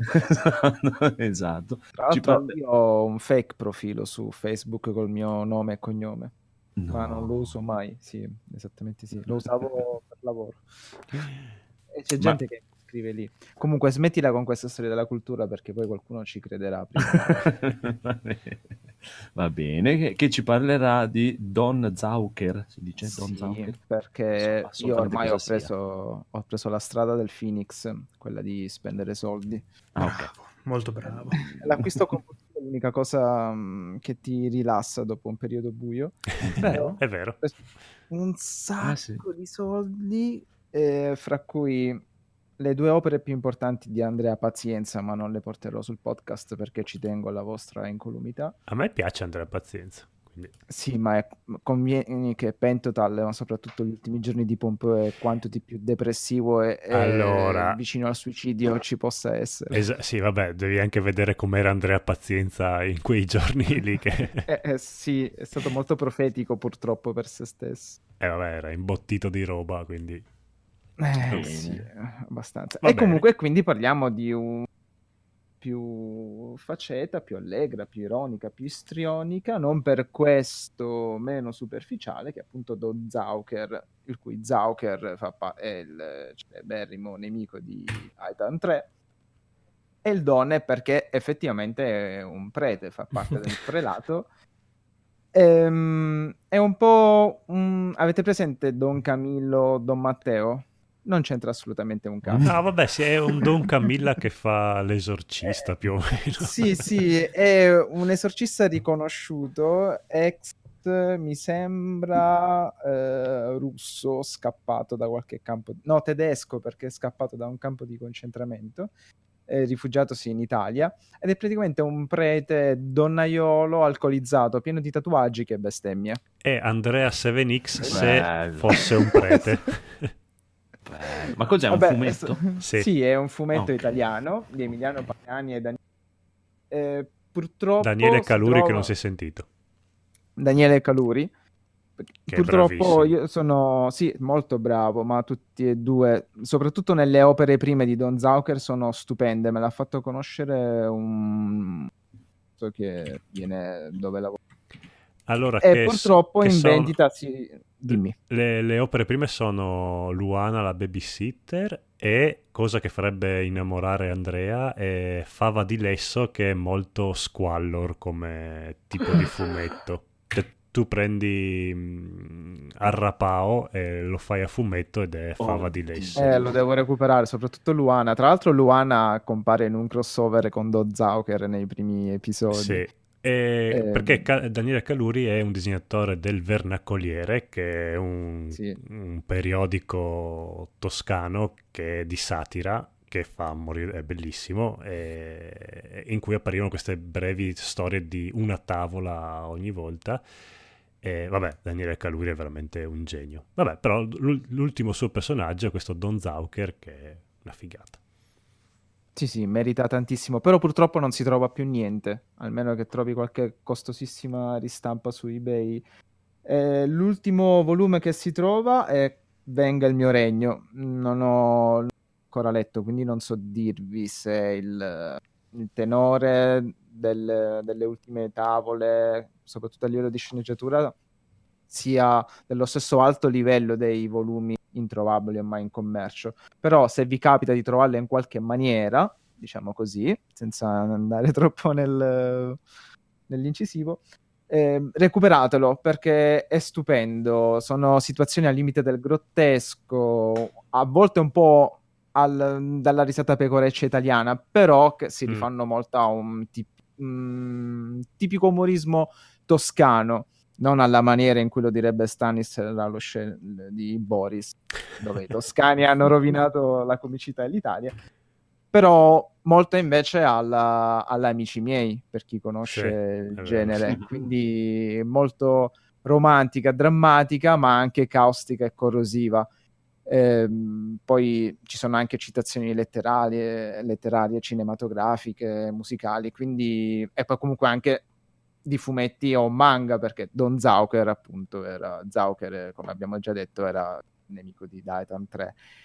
Quindi sia a livello di disegno, come mi conferma il Codolo, ma anche a livello di sceneggiatura è un prodotto più che valido, molto divertente, molto cinico e anche che fa riflettere soprattutto dalle conclusioni che questo prete particolare esorcista, ricordiamolo, ehm, nel suo modo di agire soprattutto nei confronti delle persone, perché nonostante sia un ex SSS, quindi anche razzista, ricordiamolo, comunque ha un senso della giusti- giustizia personale molto forte, eh, poi riesce a risolvere soprattutto nei confronti dei razzi- razzisti o ben pensanti o cinici o persone solamente dedite al denaro, riesce a risolvere queste situazioni mortificandole, eh, risollevando un po' la parola di Dio, anche se poi comunque lui stesso spesso e volentieri pensa al suo tornaconto e soprattutto ai suoi appetiti, Esatto. anche sessuali. No, è un personaggio proprio stupendo, bellissimo. proprio- Ah, visto, che c'è Massi- visto che c'è Massimiliano... veramente. Sì, sì. Eh, sei tu, eh. Ma sì, ma perché leggo qua, que- que- c'è un- ho trovato un video, non mi ricordo cos'è, è un video di una canzone però che è un omaggio. E sotto nella descrizione c'è questa bellissima cosa che dice Don Zauker è arrogante, manesco, ignorantissimo, egoista, bugiardo. Ma non È è, ignorantissimo in realtà. No, anzi, è molto ignorantissimo nel profondo. senso, non, non ignorante. Ah, nel senso romano del termine, Ok. Esatto. Diciamo. gagliardo. Egoista, bugiardo, è l'incarnazione dei peggiori vizi dell'uomo e non fa assolutamente niente per Mhm. nasconderlo. Ma io voglio essere così. Poi è super tatuato, a me fa ridere perché spesso lo vedi nudo in mutande con la, col cinturino al polpaccio della pistola, tipico dei soldati, è proprio è stupendo. Veramente figo. Eh, Bene, dicevo che... Sì, siccome c'è Massimiliano in chat, Luana, la babysitter, è esattamente la sua collega. Quindi se, vuole, avere- se vuole leggere il fumetto della sua collega, Luana, la babysitter, è lei. E tra l'altro Leona la babysitter è bellissimo perché fa la babysitter appunto questo figlio di un ricco, penso milanese Bauscia, che sembra in fondo il figlio di Berlusconi praticamente, si comporta da tale, da, cioè da bimbo arrapato con questa Luana super sexy cui purtroppo non può fare niente. E tra l'altro Don Zauker se la bomba. Sì, e il bambino invece, lui- praticamente la storia è che questo bambino qua vuole vedere cosa c'hanno lì sotto le, le donne, non l'ha mai vista. E quindi o- ogni episodio escogita mille, proprio tipo Willy il coyote che tenta ogni volta di catturare il Bit Bit. E solo che ogni volta finisce nelle maniere più assurde e questa Luana è un- proprio svampita che, che lei gliela farebbe anche vedere tranquillamente se lui gliela chiedesse perché non è che ha problemi Sì, sì, sì, è proprio disinibito. però lui escogita sempre mille, mille cose per riuscire a vederla e non ce la, non ce la fa mai. È Ma tipo il bambino quanti anni avrebbe? Dovrebbe avere nove anni, penso, sette anni, a quell'età lì. Sì, ma ragiona praticamente molto spesso Sì, come sì, un adulto è un, è un genio del crimine, proprio è il cattivo per antonomasia dei super criminali, proprio il super criminale malvagio, però è di nove anni. Bellissimo. Sta- è aperto una tavola qui, sta parlando con un bambino, il numero uno. Sì, sì, no, ma Don Zago, ma soprattutto quando fa le arringhe in televisione da prete con gli Ma questa è bellissima, che, che accarezza il bambino e dice, ma sappiate per la vostra vita futura che la tonaca di un sacerdote non è sempre il posto migliore dove rifugiarsi, almeno se, almeno se ci tenete a mantenere il tono e l'elasticità dei vostri piccoli sfinteri. Che in effetti, se- da- dalle- dai fatti di cronaca, non è che è proprio così. uno. Sì, è proprio una satira corrosiva nei confronti della, della chiesa marcia, di quella parte di chiesa che non Mhm. si distingue per fare il bene, anche se dovrebbe fare. Bello, bello, bello. bello, bello, bel consiglio. No, no, recuperatelo in qualsiasi maniera. Io purtroppo, il mio amico ovviamente la sua copia non la vende neanche sotto tortura e quindi prima o poi cercherò di recuperarne qualcuna su eBay. Io Però dovrei sono avere la prima raccolta, però sì, Eh. anch'io non te la vendo neanche sotto tortura. Eh, no, ma fate bene. fate Anche perché bene, deve essere autografata, penso. Quindi, Eh. Oh. Che poi era del vernacoliere, no? Erano inserti che uscivano col vernacoliere. Sì, Poi sono eh, Don volumi. Zauker, sì, penso che Don Zauker. Luana e Fava di Lesso sicuramente. Mhm. Però, Eh, ma c'è tutto. Non, non ricordo dove ho sentito anche di. Cos'era? Fosca la mosca. Tosca la mosca. Tosca la Mosca a Palumbo. Eh, Mm, no, lui, sì, lui usciva. bello. Allora, io quelli lì ce li ho tutti quanti. Sono mini, sto- mini volumetti in formato A5 o fu- fu- formato comics americano. E sì, quello non so, non saprei dirti come recuperarli. Io li ho presi all'epoca. No, ho visto su Amazon, dovrebbe esserci la raccolta, era Ah. uscita un paio di Ah, anni ecco, fa. ecco, ecco lì. Beh, Praticamente Tosca la Mosca è un fumetto porno, però disegnato... la- Benissimo. sì, l'autore è Palumbo, che è il disegnatore di Mhm. Diaboli, comunque uno dei più- è uno dei più grandi disegnatori italiani attualmente viventi.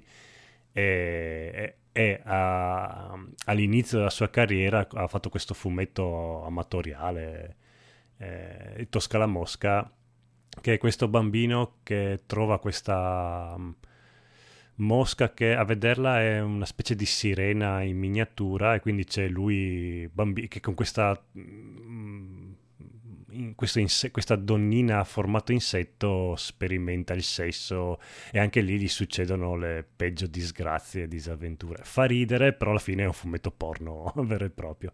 Però è bello perché è d'autore e fa ridere, quindi è bellissimo Tosca la Mosca.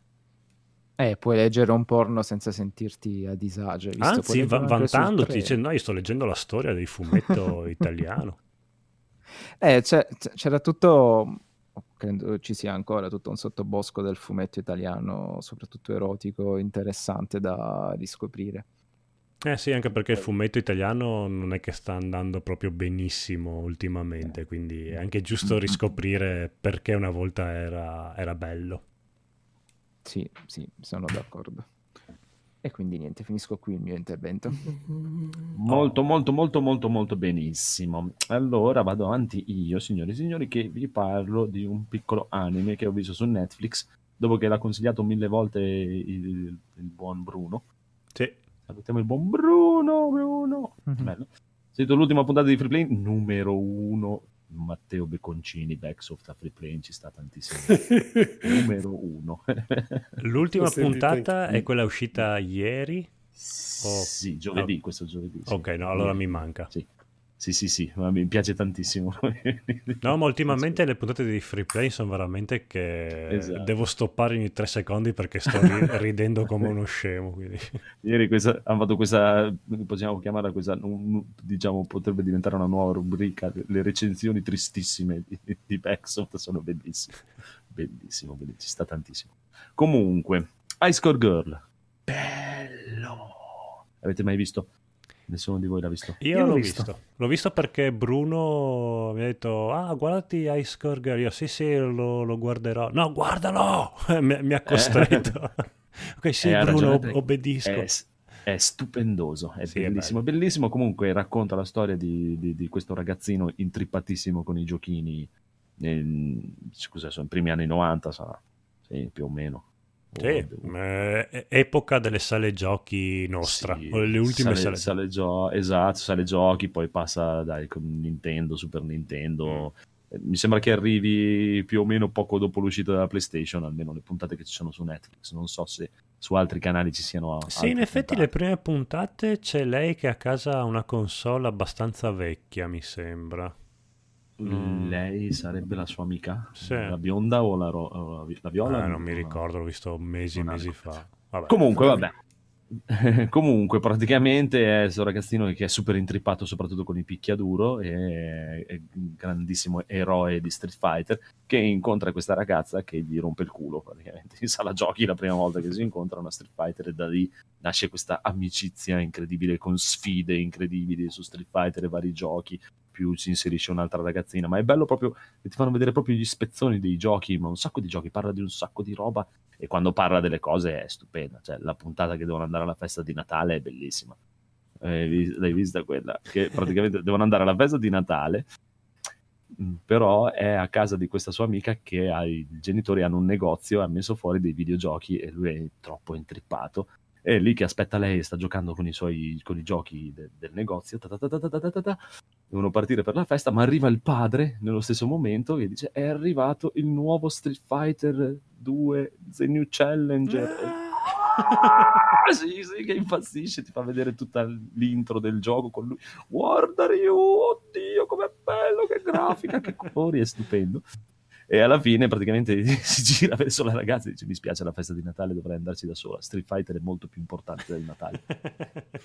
e ci sta tantissimo. È molto molto bello con tutti questi spezzoni di, di giochi e anche delle chicche che non, dai, non conoscevo, cioè, c'è un sacco di cosine belline. Però in effetti è vero, una volta impazzivamo per Sì, sì, esatto, infatti mi sembrava io da piccolino. Sì, sì, ma io, mi sembrava noi da piccolini quando venivamo, veniva dovevamo sapere che lì veniva- sarebbe venuto fuori il nuovo Mortal Kombat o il coso. Oddio, dobbiamo andare a vederlo e tutti e guardavamo nelle riviste tutte le console, Sì. poi trovarci a casa degli amici a fare le sfide di Street Fighter è stupendo. Per me, per uno tipo, soprattutto della nostra età, così più o meno, è, è- bellissimo. L'ho fatto vedere anche a Mumu e c'è rimasta anche lei, è piaciuto tantissimo. Sì, non tantissimo. credo che un bambino, un ragazzino di adesso Eh. lo apprezzerebbe come lo stiamo apprezzando noi. Eh no, Perché- secondo me se, o magari se lo guarda col babbo forse che magari c'ha il contatto, eh, perché anche Mumu per dire non ha tutto questo contatto, eh, però col- con la passione che gli trasmetto io, gli è piaciuto tantissimo anche a lei Mm. e gli piaceva proprio molto anche il rapporto che avevano loro fra di loro e loro con i videogiochi, quella cosa lì e, e ci sta, e c'è, c'è stato un casino, ci sta.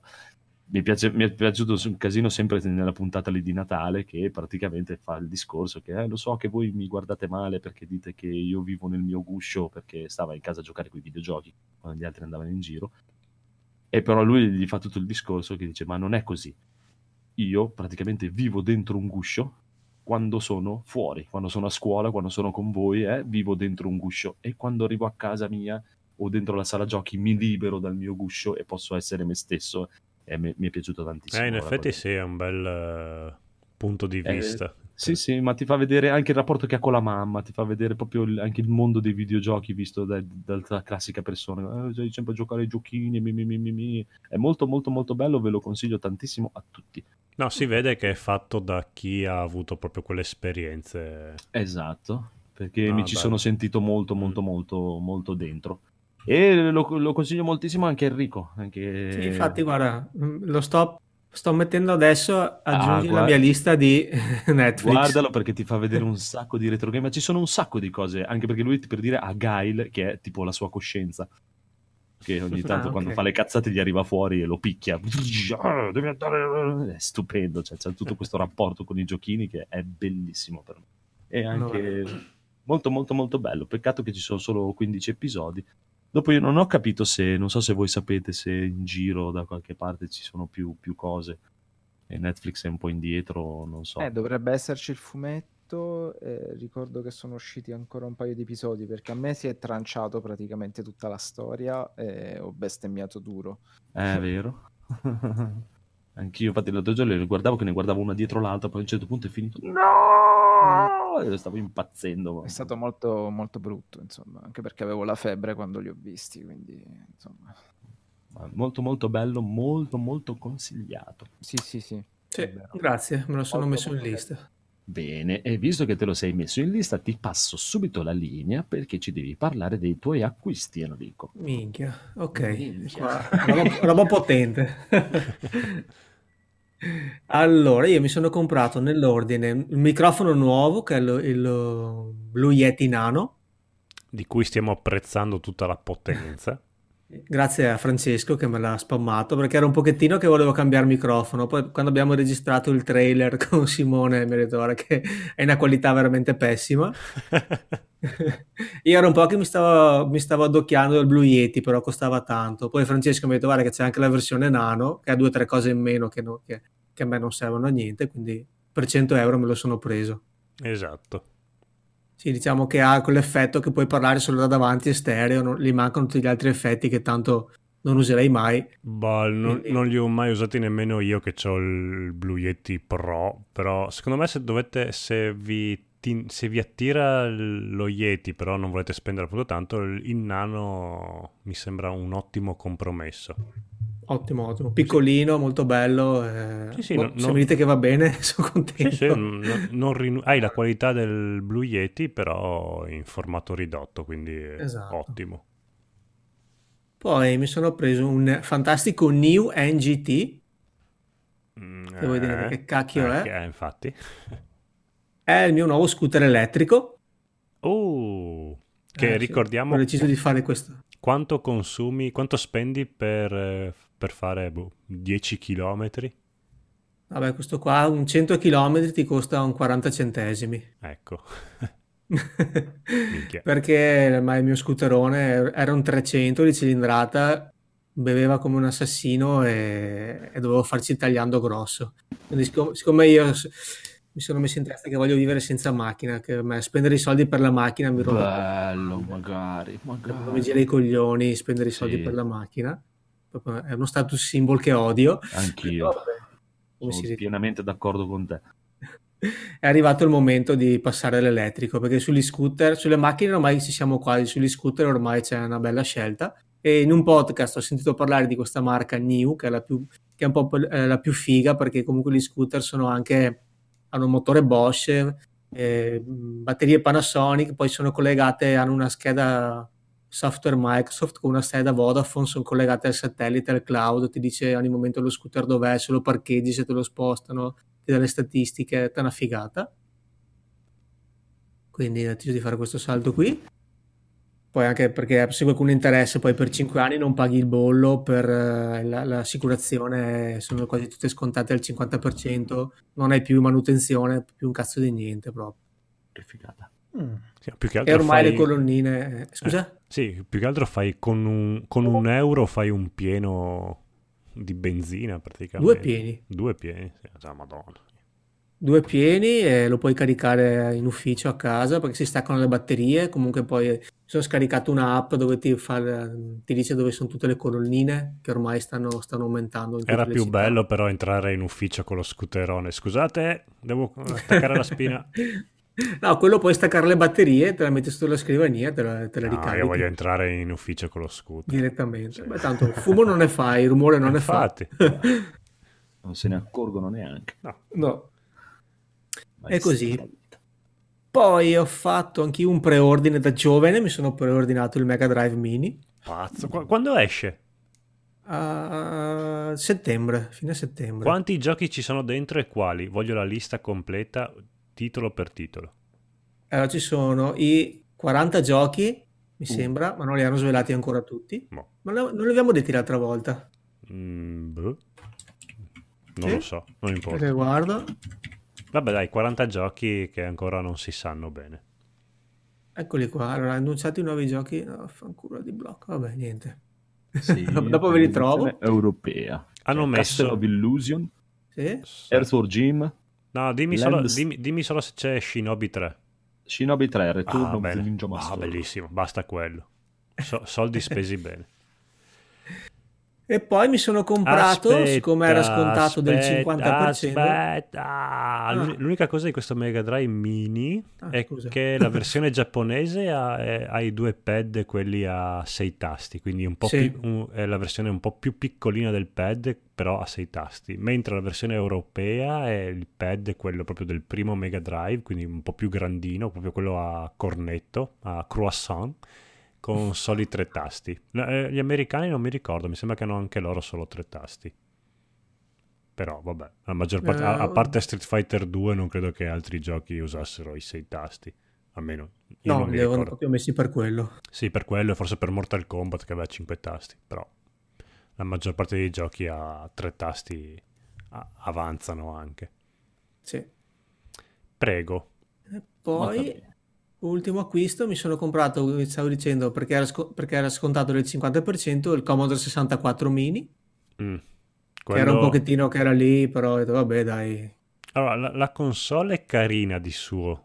Il, eh, il controllino fa veramente schifo. Quello veramente ti rende proprio ingiocabile tutti i giochi. Allora, devo ancora provarla, credo che non l'accenderò mai, ma Mm. giusto perché era l'ultima che mi mancava. Eh, però eh, puoi attaccarci il pad della PS4 e altre robe, quindi in realtà puoi aggirare l'ostacolo. Però il Ah, fatto che ok. ti abbiano messo un controller veramente che lo puoi buttare nel cesso, non so. La consolina ignobile? Sì, sì, è proprio è, è duro, non hai micro switch, no- ti fa proprio male la mano dopo due secondi.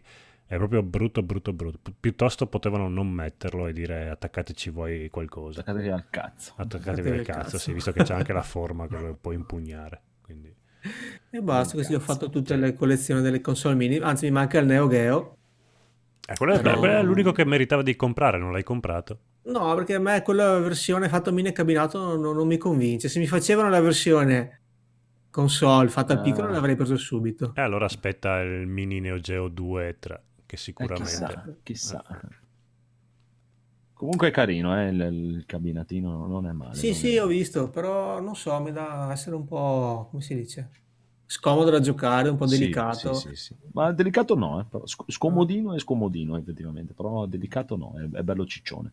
Ora, se, mi- se ripeto, se me lo fanno la versione console tipo NES Mini, lo, lo- lo preordino immediatamente. Magari. Così è un po'... non mi convince tanto. Mm, mm, mm. Basta, questi sono tutti i miei acquisti. Mi sono dissanguato. Bravo, bravo, bravo. per lo scooter soprattutto. Bene, bene, sono tutti a scuola dal piccolo Phoenix. Sono Comunque- fiero di voi, signori. Visto che ho ricevuto qua un messaggio in chat molto molto molto brutto, signori e signori, passerei la linea al nostro carissimo conigliastro di nuovo e volevo sapere da lui a questo punto di cosa ci vuoi parlare? Mm. Di, di questo Minit che non so assolutamente cosa sia. Eh, guarda, vai a cercarlo, a vedere le immagini, secondo me è proprio il tuo gioco.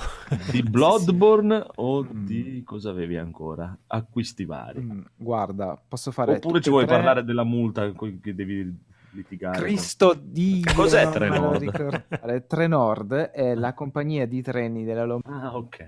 Eppure io avendo l'abbonamento che pago da anni, sono uno dei pochi imbecilli, sembro un vecchio in questo istante, che paga anche il cambio classe perché dice è un servizio, lo devi pagare, non fare come tutti che non pagano un cazzo e poi non funziona niente. Lo pago. Ho detto, signor controllore che mi sta chiedendo l'abbonamento, la fermata prima che io debba scendere per andare al lavoro, ho dimenticato l'abbonamento al lavoro. Guardi, ho qui la foto, ho qui il documento di identità. Ma non c'ha ricevuta. E no, caro mio amico controllore, se avessi la ricevuta avrei anche l'abbonamento in mano. Te devo fare multa. Ma perché? Te sto a far vedere che ho abbonamento, perché mi devi fare la multa? Se vuoi te faccio il biglietto. Ma c'ho l'abbonamento, perché mi devi fare il biglietto che è pure maggiorato? Te faccio la multa. E fammi la multa. Ma vuoi, che ancora dei- in questi giorni qui non abbiano una cavolo di app dove puoi tenere l'abbonamento nel telefono? Cioè, cazzate? posso fare i biglietti online, ma non posso tenere l'abbonamento sul telefono. Che interessante. E tra l'altro io lo faccio sempre online l'abbonamento. Ad aprile, per la mia situazione particolare, ho detto, beh, lo faccio cartaceo. Vaffanculo. Strac. Merda. Merda, sei una merda.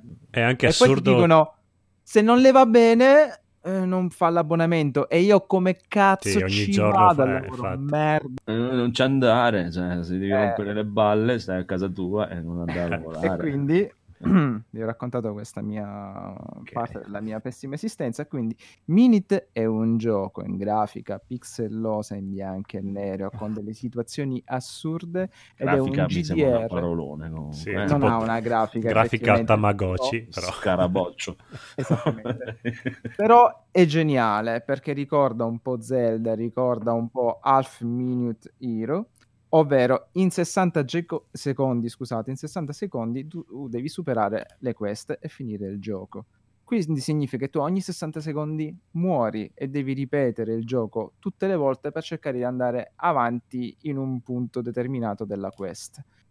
Wow, non l'ora di giocarci.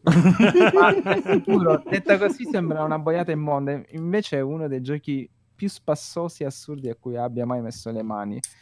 Non costa neanche tanto. Se vi capita, provatelo. È Guarda, veramente ce l'ho, ce l'ho, era Humble Monthly, ma non so ci penso minimamente, guarda. Sei una pessima per- persona. dire, perdi le ore a Conan e non puoi perdere 60 Esatto. Secondi più 60 secondi. 60 più 60 secondi poi muori, no, no.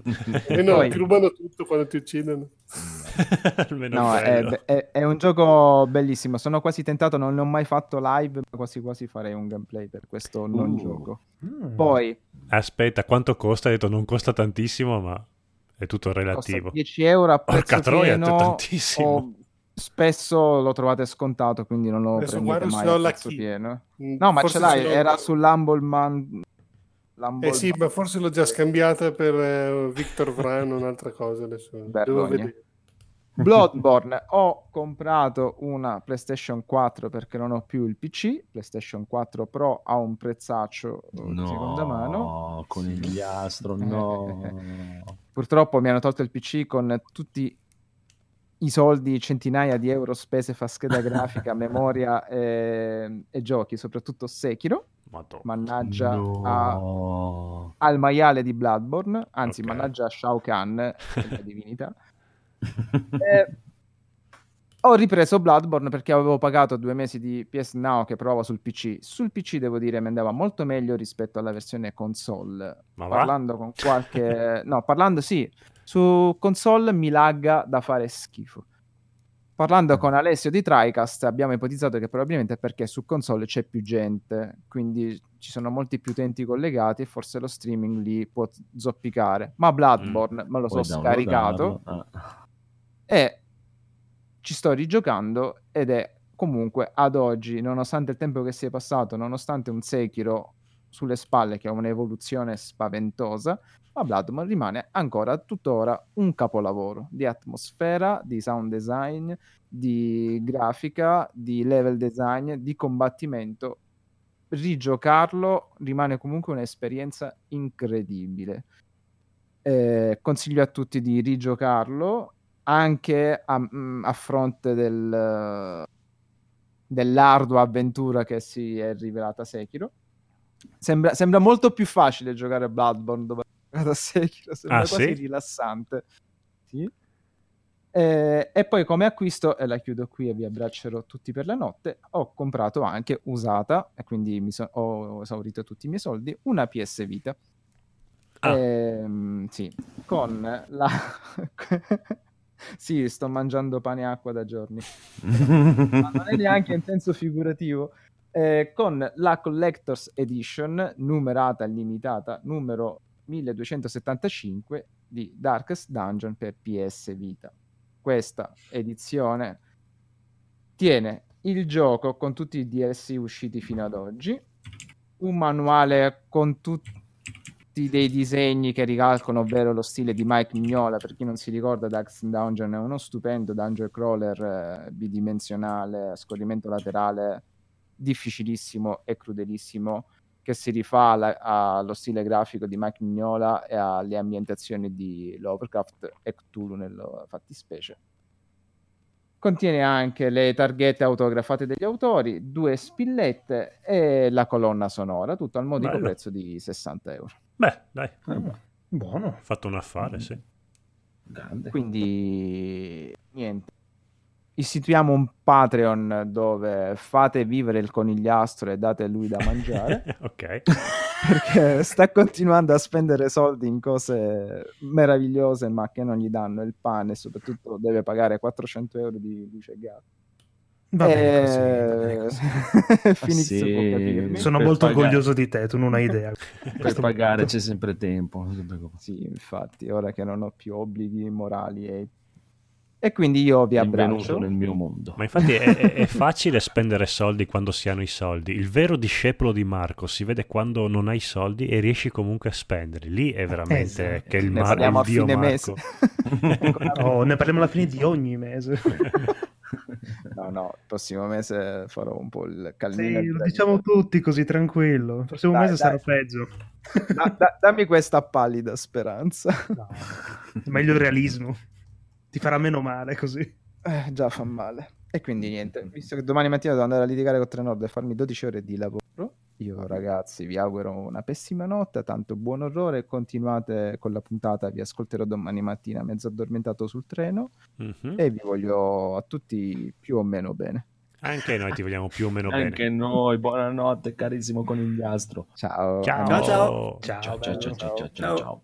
Allora, allora, allora, andiamo avanti, andiamo avanti con quello che ho giocato io questa settimana, cioè io Oh. in realtà ha giocato Mumu, io guardavo e davo un po' di consigli, no, fai così, no, fai così, no, eh, eh, eh. Mangia poi l'erbetta. dopo lei è diventata bravissima, abbiamo giocato a Jurassic Park Evolution, Oh. La perché Mumu ha unito la sua super passione per Jurassic Park con il suo gusto per i giochi gestionali, strategici, un po' simsosi e tutto. E devo dire che è carino, è carino, molto rilassante, anch'io uscendo un po' da, da- da- dalle ultime sessioni di Sekiro che mi hanno frustato violentemente. Ho capito un po' il, buon Federico e tutto, "Oh, io voglio rilassarmi con i giochi guardando questo, ho detto, "Oh, ma che bellino, guarda questo gioco, mm, questa poesia di dinosauri che si mangiano fra loro tranquilli, senza, senza uccidermi Bravo, male. bravo. non l'ho abbandonato, solo che ho avuto poco, veramente poco tempo per giocare e Sekiro è un giochino che se c'hai una mezz'oretta non- No, non perdono. lascia stare. No, no, recupererò questo weekend lungo pasquale. Comunque, Jurassic Park Evolution è bellino, è, è- abbastanza sempliciotto. Io dai, di gestionali qual- una volta ne giocavo un po' e tutto. Non è complicatissimo, però è anche il suo bello perché non è stressante, non è... C'ha, c'ha i suoi momenti perché praticamente tu devi, c'è un arcipelago di 5-6 isole, 5-6 isole, non mi ricordo, le sblocchi mano a mano perché non ha una vera e propria modalità fai il cazzo che ti pare. È tutta missioni, diciamo, tutta missioni, svariate missioni, devi aumentare, costruire il tuo parco di dinosauri con vari obiettivi per aumentare le stelline, per sbloccare nuove ricerche, nuovi dinosauri, per sbloccare le nuove isole e andare avanti. La seconda isola all'inizio è stata tosta per la piccola Mumu perché si è dovuto affrontare subito una mega bancarotta su un'isola dove ogni due minuti c'è una tempesta incredibile che ti distrugge gabbie tutti i dinosauri che scappano uccidono le persone. Però ha preso il via, è piaciuto e credo che sia diventata un- una tossica di altri tempi perché mi tocca ogni tanto andarla a staccare dal computer che non ce la fa più. Secondo me ha iniziato a giocare boh, eh, lo scorsa domenica, lunedì, non lo so, ha, ha tipo fatto 400 ore che ho fatto il calcolo, adesso non ci sono neanche 400 ore in una settimana, ma lei è riuscita è riuscita a sforare. Ma Sì, non lo so come. C'era già ah, quando abbiamo iniziato a fare NG Plus, eh, c'era un altro gioco che Mumu si era infoiata, che hai dovuto staccarla. Forse The Ah, Sims. eh, SimCity, la, sim- Eh. la prima volta SimCity. Sì, Eh, anche essere. The Sims, sì, cioè, ma lei è una collezionista di... gi- Gioca poco, pochi giochi, gioca solo SimCity, che poi adesso è abbastanza abbandonato, The Sims e adesso questo nuovo qui. Però ci, c'ha tipo su ogni gioco 600, 700, 2000 ore. Sì, sì, è come, è come Paola che. Paola quando decide di giocare diventa una tossica dipendente. Sì, sì, esatto, cioè proprio non ha, non ha più ritegno proprio, eh, cioè, nel ma Sì, anche quando poi- poi deve spegni dire- il videogioco, Sì, poi deve spegni il di- videogioco, deve tu gli parli, ma lo vedi che lei è in Sta un con altro la mondo mente, sta dici, continuando. "Ma Stai pensando ai dinosauri? Sì, devo fare quello, no?" Adesso, infatti, anche adesso è triste perché lo, sono andato a dire devi andare a fare una nanna che domani mattina devi andare a lavorare. Giocare, giocare. Però il Jurassic Park è carino e dicevi di Paola anche lei. eh, Sì, no, deve disinstallare il gioco, se no non ce la fa. Proprio... No, ma ci sta, dai, a me piace. È carino. Anche perché cioè, lei magari si spara adesso tipo 300 ore in un mese, poi dopo si stufa e non gioca per due anni. Mhm. Sì, sì, uguale, sta. uguale. ci sta, ci sta. È comunque carino, se volete qualcosa dai, di, di- di abbastanza rilassante, vi piacciono i dinosauri, le animazioni dei dinosauri sono bellissime. Sono proprio fatti da Dio, è stupendo. Ogni volta che ne tiri fuori uno che c'è la super mega inquadratura, la presentazione e tutto, per un appassionato di Jurassic Park deve essere una cosa... eh, 200 voti in più, diciamo. è un buon gioco, non è il massimo del massimo, però se sei appassionato di Jurassic Park è incredibile, veramente incredibile. E lei c'ha questo e Mortal Kombat, eh, dopo la prossima settimana uscirà Mortal Kombat, quindi addio. Ale. Vediamo. Eh, ma con quello gli piace tantissimo, però si intrippa di meno perché alla fine col pad non ha un gran feeling. Mm. Mentre i gestionali invece proprio è il top. È il top. suo, sì, sì, lei è proprio da gestionale. All'inizio è un po' così, però dopo impara tutto, eh, i segreti, quello, quell'altro. È veramente una che mi piace la sua dedizione perché ci si dedica proprio anima e corpo. Si sviscera un gioco in tutti i lati e è super completista convulsiva. Mm, mm. Deve sbloccare tutto, fare tutte le stelline al massimo, avere tutto cosato. tutto- E nonostante deve anche fare tutto il parco fatto per bene, perché la stradina deve essere fatta bene, il cosino deve essere fatto Mm. lì deve essere... È da, è da strippo totale. Eh, perché sono ossessive e compulsive, anche Paola con Dark Sì, sì, Soul. esatto. Dark Soul lei doveva prendere tutte le armature, tutte le spadine, che poi neanche le usava, però doveva averle. doveva- Sì, sì, sì, ah, ma anche lei sarebbe così sicuramente, sarebbe- deve avere tutto, deve avere... molto, molto, molto bellino. Io invece Sekiro sono andato avanti un altro pochino, ma mi- mi- adesso so- sono fermo a- al Monte Congo, caro amico Phoenix, Mhm. dalla scimmia maledetta. Eh, Dalla scimmia maledetta, quella nella Dai, sala delle milioni o la scimmiona gigante? La scimmiona gigante nel lago, lì, Oh, nel laghetto, con la spada conficcata nel collo. Sì, sì, sì, sì, sì, sì. L'avevo fatto un Eh. paio di volte, poi dopo ero troppo stanco, farò questo weekend. Sì, no, quella de- diciamo, come particolarità è che devi capirla, perché Mm. essendo così grande ti mette soggezione. Sì, sì. Però una volta che la capisci è il- proprio il boss più stupido che trovi nel gioco. No, ma immagino che non sia... A parte che mi, mi fa incazzare perché mi scorreggia addosso, però... Sì, poi ti lancia anche la merda se per quello. L'ho visto, ho visto. Comunque è sempre bellissimo, è Sì, sempre sì, bellissimo. sì, sì. Molto bene, molto bene. Procediamo, procediamo, signore e signori, con due consigli incredibili nella nostra sezione di A letto con il nemico. Due Mhm. consigli dai nostri due carissimi Enrico e il Codolo. Enrico, prego, consigliaci. Allora, io vi consiglio un podcast, si chiama 19 90s Rules, praticamente è scritto, già scaricato, appena ho visto che l'avevi messo nel consiglio. Scritto 90 eh, apostrofo Rulets, e non è altro che è fatto da un DJ, Luca Wolf, e praticamente lui fa dei mixaggi, praticamente le cassettine che i vecchiacci come me usavano negli anni 90. Bello. Fa musica dance, però ogni tanto ci mette dentro anche rock, ci mette un po' di pop, ci mette un po' di tutto. E a me piace un sacco. Vabbè, a parte- che voi sapete che io ormai io vivo come se fossi negli anni 90. Però lui fa questo, ce ne sono tanti podcast che ripercorrono un po' la musica di quell'epoca lì, di quel decennio. Però il suo è fatto veramente bene anche perché eh, lui fa tutti, eh, sulle note dell'episodio c'è la lista delle canzoni e poi lo divide in capitoli. Quindi se avete un lettore podcast tipo Pocketcast che si può andare avanti da un capitolo all'altro, potete saltare da una canzone all'altra quasi fosse un CD. Anche Ah, noi lo facciamo perché l- Sì. lo fanno quelli di free play, quindi adesso lo facciamo anche noi. Io, Luca Wolf, pensavo fosse il doppiatore. Quello, No, sì. quello è Luca Ward. Word, ah, esatto. Ok.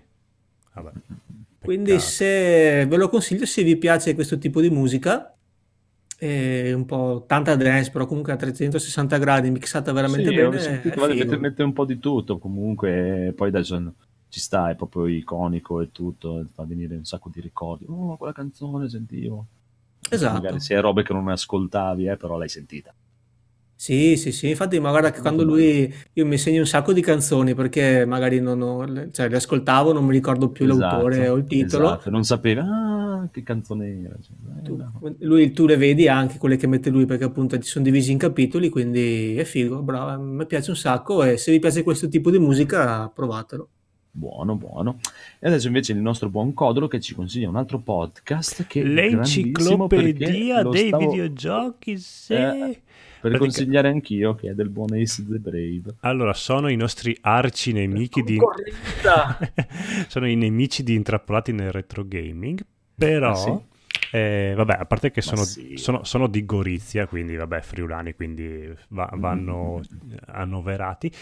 E, mm, no, è, è un podcast molto bello perché dura una mezz'oretta. Ogni, sono- Sì. eh, adesso è, è cadenza settimanale, mi sembra di aver capito. Comunque sono usciti i primi tre episodi. E dura una mezz'oretta. Ogni episodio, come intrappolati nel retro gaming, eh, analizzano un, un solo titolo, un solo videogioco. e lo fanno molto bene, sono molto simpatici, hanno un ritmo molto piacevole. E mezz'oretta così ti sciogli un giochino. Adesso è uscito Cadillac and Dinosaurs, eh, Another World e il primo era, non mi ricordo, comunque un altro giochino. Metal Slug. sì, Metal Metal Slug. È vero. Eh, molto piacevoli, molto bravi, mi piacciono un casino. E Sì, sì, bravi, sì. bravi, bravi. Proprio Se ti piace, allora ti consiglio perché lui praticamente è Ace the, Ace the Brave, the Brave Mm. che è un, uno youtuber. Eh sì, infatti loro ogni episodio... Loro due sono, sono i due fratelli, lui è uno e l'altro è suo fratello.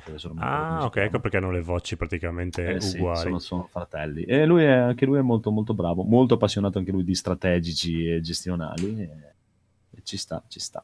No, no, mi piacciono proprio, si ascoltano veramente molto volentieri. Bravi, bravi, Esatto. bravi. Sì, dai, basta, basta fare i complimenti. Però.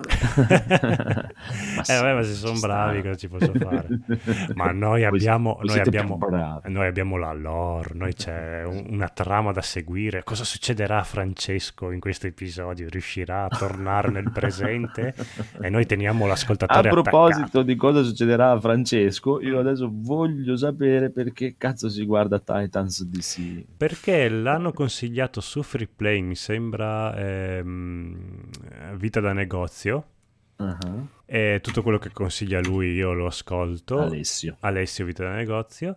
eh, Perché mi piace tantissimo come parla, quindi per me Sì, è proprio eh, molto, molto bellissimo. simpatico. E questo Titans che non gli avrei dato due lire e invece non è un capolavorissimo, è la solita menata del telefilm da supereroi, però pensavo molto peggio. Alla fine il protagonista è Robin che si è staccato da, da Batman.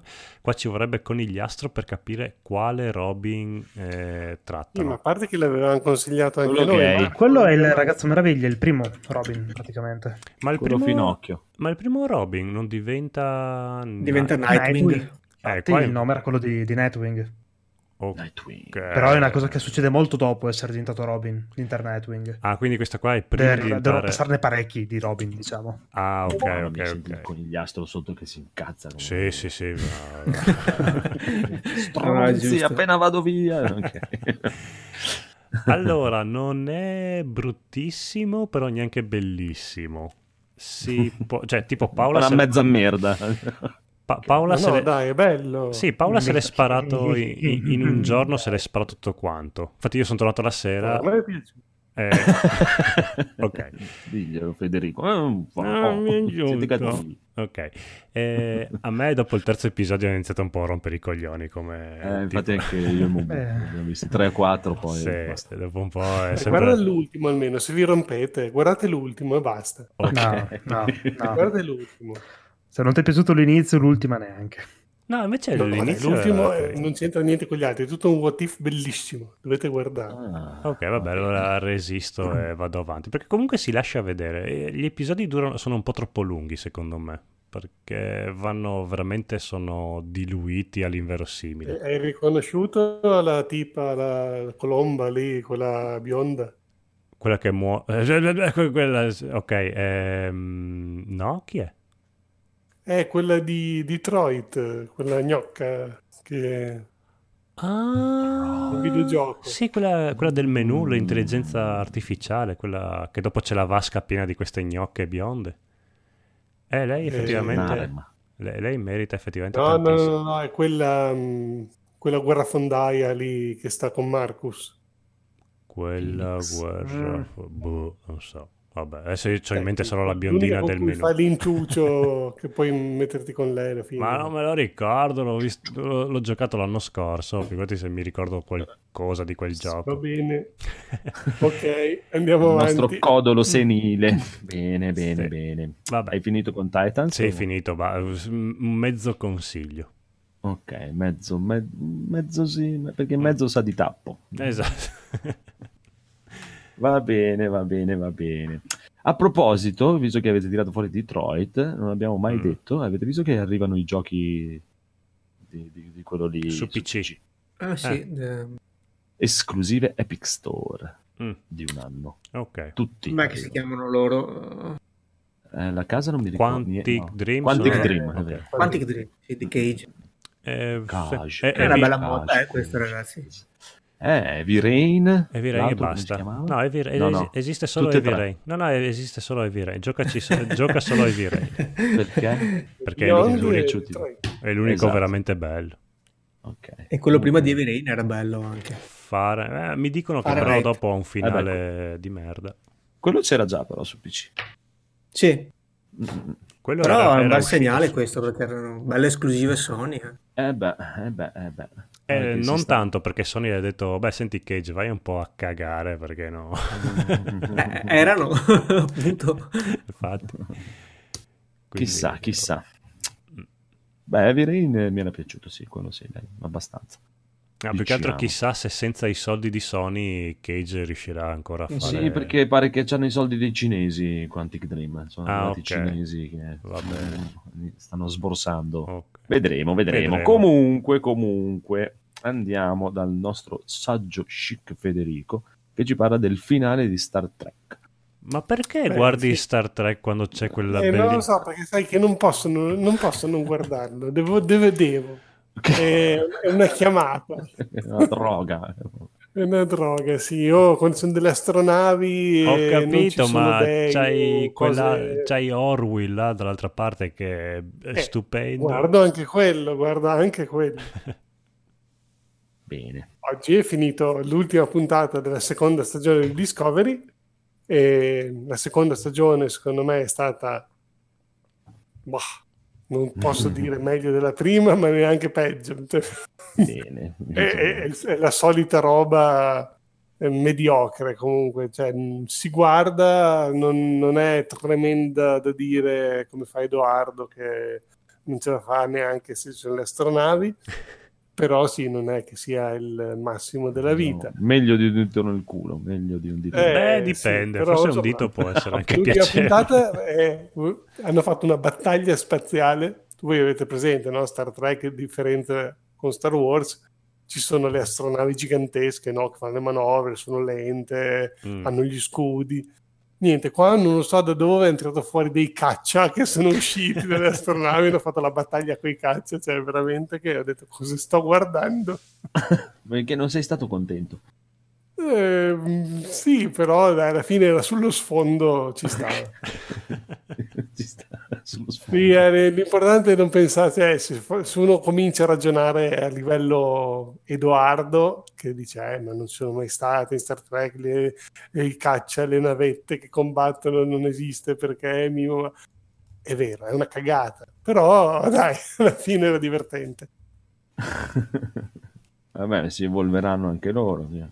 Eh, Eh no, perché è ambientato prima, prima. eh, quindi non dovrebbero sì, essere però alla fine c'è un colpo di scena che dalla prossima stagione possono fare quello che gli pare. Esatto. ok, s- saltano- Eh, vanno e avanti e Finisce proprio che dicono questi caccia non servono a un cazzo e da lì in avanti non ci sono più. Ecco. No, no, Esatto. dalla prossima stagione possono fare proprio quello che gli pare. Cioè, Ah, ok. Hanno inventato uno stratagemma nel finale che, boh, possiamo- abbiamo carta bianca, possiamo decidere che la Terra esplode, possiamo decidere quello che ci pare. Mm, Sì. ok. Ok. Bello, Hanno eh. creato la supercazzola di Star Sì, Trek. sì, è una super cazzola tremenda. Bene, bene, bene. E invece bene. gli ultimi episodi di Orwell sono una cosa bellissima. no? Que- Eh, Orwell è, è veramente è migliorato tantissimo. Madonna. hanno calato la comicità e puntato proprio su quelle cose per cui Star Trek è sempre stato eh, apprezzato, diciamo, i dilemmi morali, Sì. eh, mh, le scelte etiche, quelle cose lì che è veramente bello. Eh, eh, veramente complimentoni. La prima stagione, mm, sì, ma sembrava effettivamente. n- non, non ci vedevi nemmeno un potenziale nella prima stagione. In questa Eh, seconda. secondo me perché Seth MacFarlane aveva i piedi in due staffe. Da una parte voleva fare Star Trek, sì. perché lui voleva fare Star Trek classico come sempre stato. Dall'altra parte eh, Fox, non so chi lo finanzia, voleva una roba Una cosa comica, comica, sì. demenziale. E Mm. quindi c'erano molte parti più demenziali, più comiche, più Mm. assurde. Nella seconda stagione sono diminuite, c'è sempre qualche battutina, qualcosa, ma non ti fai più, cioè non cerca più di strapparti a risata gratuita. Eh, non lo so, ehm, per me è diventata davvero una serie da guardare. Pregevole. Sì, sì. Pregevole. di tutto rispetto. Bravi, proprio. bravi. Mm, mm, mm. Bene, bene, bene. Di tutt'altra opinione invece è il Codolo su questo 20th Century Boy. Sì, allora praticamente sto continuando con le mie autolezioni di chitarra, e... però lì pensando a quale canzone potevo imparare, siccome io sono un grande appassionato del manga 20th Century Boy, che Mhm. straconsiglio a tutti quanti perché c'è- ci sono gli intrighi, i gialli, i misteri, è proprio un bel manga scri- scritto bene con un bel ritmo stupendo. E, mm, si chiama 20th Century Boy perché c'è, vabbè, allora, brevemente il manga, la storia è questa qua. Negli anni 60, quando è stat- c'è stato il primo lancio eh, dell'uomo su- del missile sulla Luna, quindi Mhm. 60 59, 60, comunque anni 50-60, un gruppo di bambini immagina di- che nel futuro eh, la Terra verrà dominata da un mega robot, una corporazione, e scrivono questo quadernino con tutto quello che deve accadere nel 2015 accadrà questo, nel 2020 accadrà questa altra cosa qua, è una roba proprio come fanno i bambini che fantasticano. Eh, cosa succede? Nel 2000 e qualcosa iniziano ad accadere veramente queste cose che loro hanno scritto in questo quadernino qua. Eh, quindi il sospetto qual è? Che uno di loro de- del loro gruppo di bambini sta mettendo in atto tutte queste cose perché erano gli unici loro a sapere di queste fantasie che avevano fatto. E parte tutto quanto il mistero, chi è di noi, chi è, poi sono passati 30 anni, nel fatto anche 40, quindi loro non, non si ricordano bene cosa, cosa era successo, cosa c'era scritto, quindi c'è sia una corsa contro il tempo per anticipare le mosse di quello che succederà nel quadernino che loro hanno scritto, che loro non si ricordano, quindi vanno un po' attentoni, sia capire chi tra loro è che sta mettendo tutte queste cose in atto. In tutto questo, eh, infatti si chiama... Arriva L. Eh, l- no, è molto più bello questo manga qua. Ok. E il fumetto si chiama 20th Century Boy perché loro sono i bambini del XX secolo, tutto quanto, e c'è la canzone dei T-Rex 20th Century Boy. E io ho detto, no, è una delle canzoni più belle della mia vita, la voglio assolutamente imparare a suonare. effettivamente è anche facile da suonare, quindi sono lì tutto il giorno che faccio eh, con la mia piuma di struzzo nel collo per imitare il cantante e la chitarra elettrica mi sta dando tante soddisfazioni con queste cose qua. Bene. Quindi sto Bravo. suonando 20 Century Boy dei T-Rex. Da parere da musicista, come erano i T-Rex a livello sonoro? Nella storia del rock, come sono considerati? Ma niente, niente male. Ah, ok, Eh, che- bene, che bene. Cosa vuoi che ti dica? E che ne No, so no, no, non sono male, dai, poi figurati. Quello che è venuto su in quegli anni era quasi tutto pregevole, diciamo. Non è che Cioè, ci sta, ci sta. bene, bene. Non sono un grossissimo conoscitore, eh, Ma guarda, anch'io non è che il, proprio lì. beh, Penso di conoscerli solo per questa canzone qua, quindi. Però, dai. Io penso che io l'ho conosciuti perché aveva fatto un gruppo tributo Paul Gilbert, che facevano tutti i pezzi dei tira- è il chitarrista di Mr. Big. Aveva fatto Ok. un gruppo tributo e tutto, e ho detto, guarda, se, se piacciono a lui vuol dire che sono bravi. Sì, in effetti non sono, non sono proprio. mh, Non hanno superato gli anni come famosità. Però. No. Beh, beh, comunque la canzone Peccato. 20th Century Boy è bella. Vabbè, poi se avete letto il manga sicuramente la conoscete perché hanno fatto dopo anche il film e c'è tutta quanta. Proprio in- E riscopriterli, se Sì, non sì, sì. conoscevate, riscopriteli. Ma soprattutto il Ma manga. guarda, Mm. a questo proposito ripassiamo, a proposito di queste musiche incredibili, ripassiamo la linea al nostro carissimo Enrico che ha guardato Anna Montana. No, non proprio. Bello. Ah, ho detto Anna, serie TV, pensavo che era Anna Montana. Bella, Anna Montana. No, no, non c'entra a che fare. Ah, non ho mai visto Anna Montana, ma non credo che sia di questo tipo qui. Vedremo, Ah, questo- spiegaci cos'è e poi ti dirò. Allora, TV, Anna scritto con l'H davanti. e due N. È una... Sì, ma quello sì. Eh no, perché Anna- Anna Montana mi sembra che ha solo una. Ah. Eh. Eh, non so, non, non l'ho mai visto. È una serie TV che sto guardando su Amazon Prime. Praticamente... A due, a due N anche la Montana. comunque. No, Sì, sì, sì, sì. Vedi, Bu, Francesco. no, ignorante. Allora, è di quest'anno, è una serie, una serie TV americana. praticamente la storia, senza spoilerarvi molto, eh, perché è un po' criptica, c'è, eh, comincia con un, ti- un tizio che è un super agente segreto, che è l'attore che fa l'interprete anche di Altered Carbon, quello gigantesco, come si chiama? Quello con la, con la testa piccola, però. Esatto. e si vede che va in missione in una specie di mh, struttura governativa e porta via una bambina piccola, appena nata, che si scopre sua figlia, che è essere sua figlia. E questa missione la, face- la sta facendo in collaborazione con una donna, che è la madre della bambina, che lo aspetta, diciamo, fuori da questa struttura in macchina. Lui entra, ammazza tutti, prende la bambina, monta in macchina scappano. Dopo, mentre mentre corrono, mentre corrono partono gli elicotteri, li inseguono, eccetera. E loro si schiantano con la macchina, la madre muore e loro due, ah, scusate, questo è ambientato in Polonia. E lui e la bambina riesce a nascondersi dentro una specie di foresta nera, perdono le loro tracce e restano dentro questa foresta per 15 anni senza avere più nessun contatto con gli esseri umani. Vivono proprio in una caverna, eh, cacciando, raccogliendo e basta. Mm. Poi si scopre un su qua vi spoiler un attimo, che lui è un agente della CIA Mhm. e faceva parte di un programma chiamato Utrax, nome in codice, che prevedeva mh, di alterare il DNA dei bambini per creare dei super soldati. Sì, però avvisa un po' prima quando stai spoilerando. No, no, questo è, la seconda puntata questa. eh. Eh vabbè, ma magari la gente vuole un po' goderselo. Vabbè, non vi racconto più niente. Eh, No, siccome dopo ogni volta ci bestemmiano, che porca troia. Vabbè, no, basta, non vi dico altro. Loro... No, vabbè, la seconda puntata eh, non, non ho niente di spoiler. Si capisce subito comunque è sua figlia. Va bene, va bene.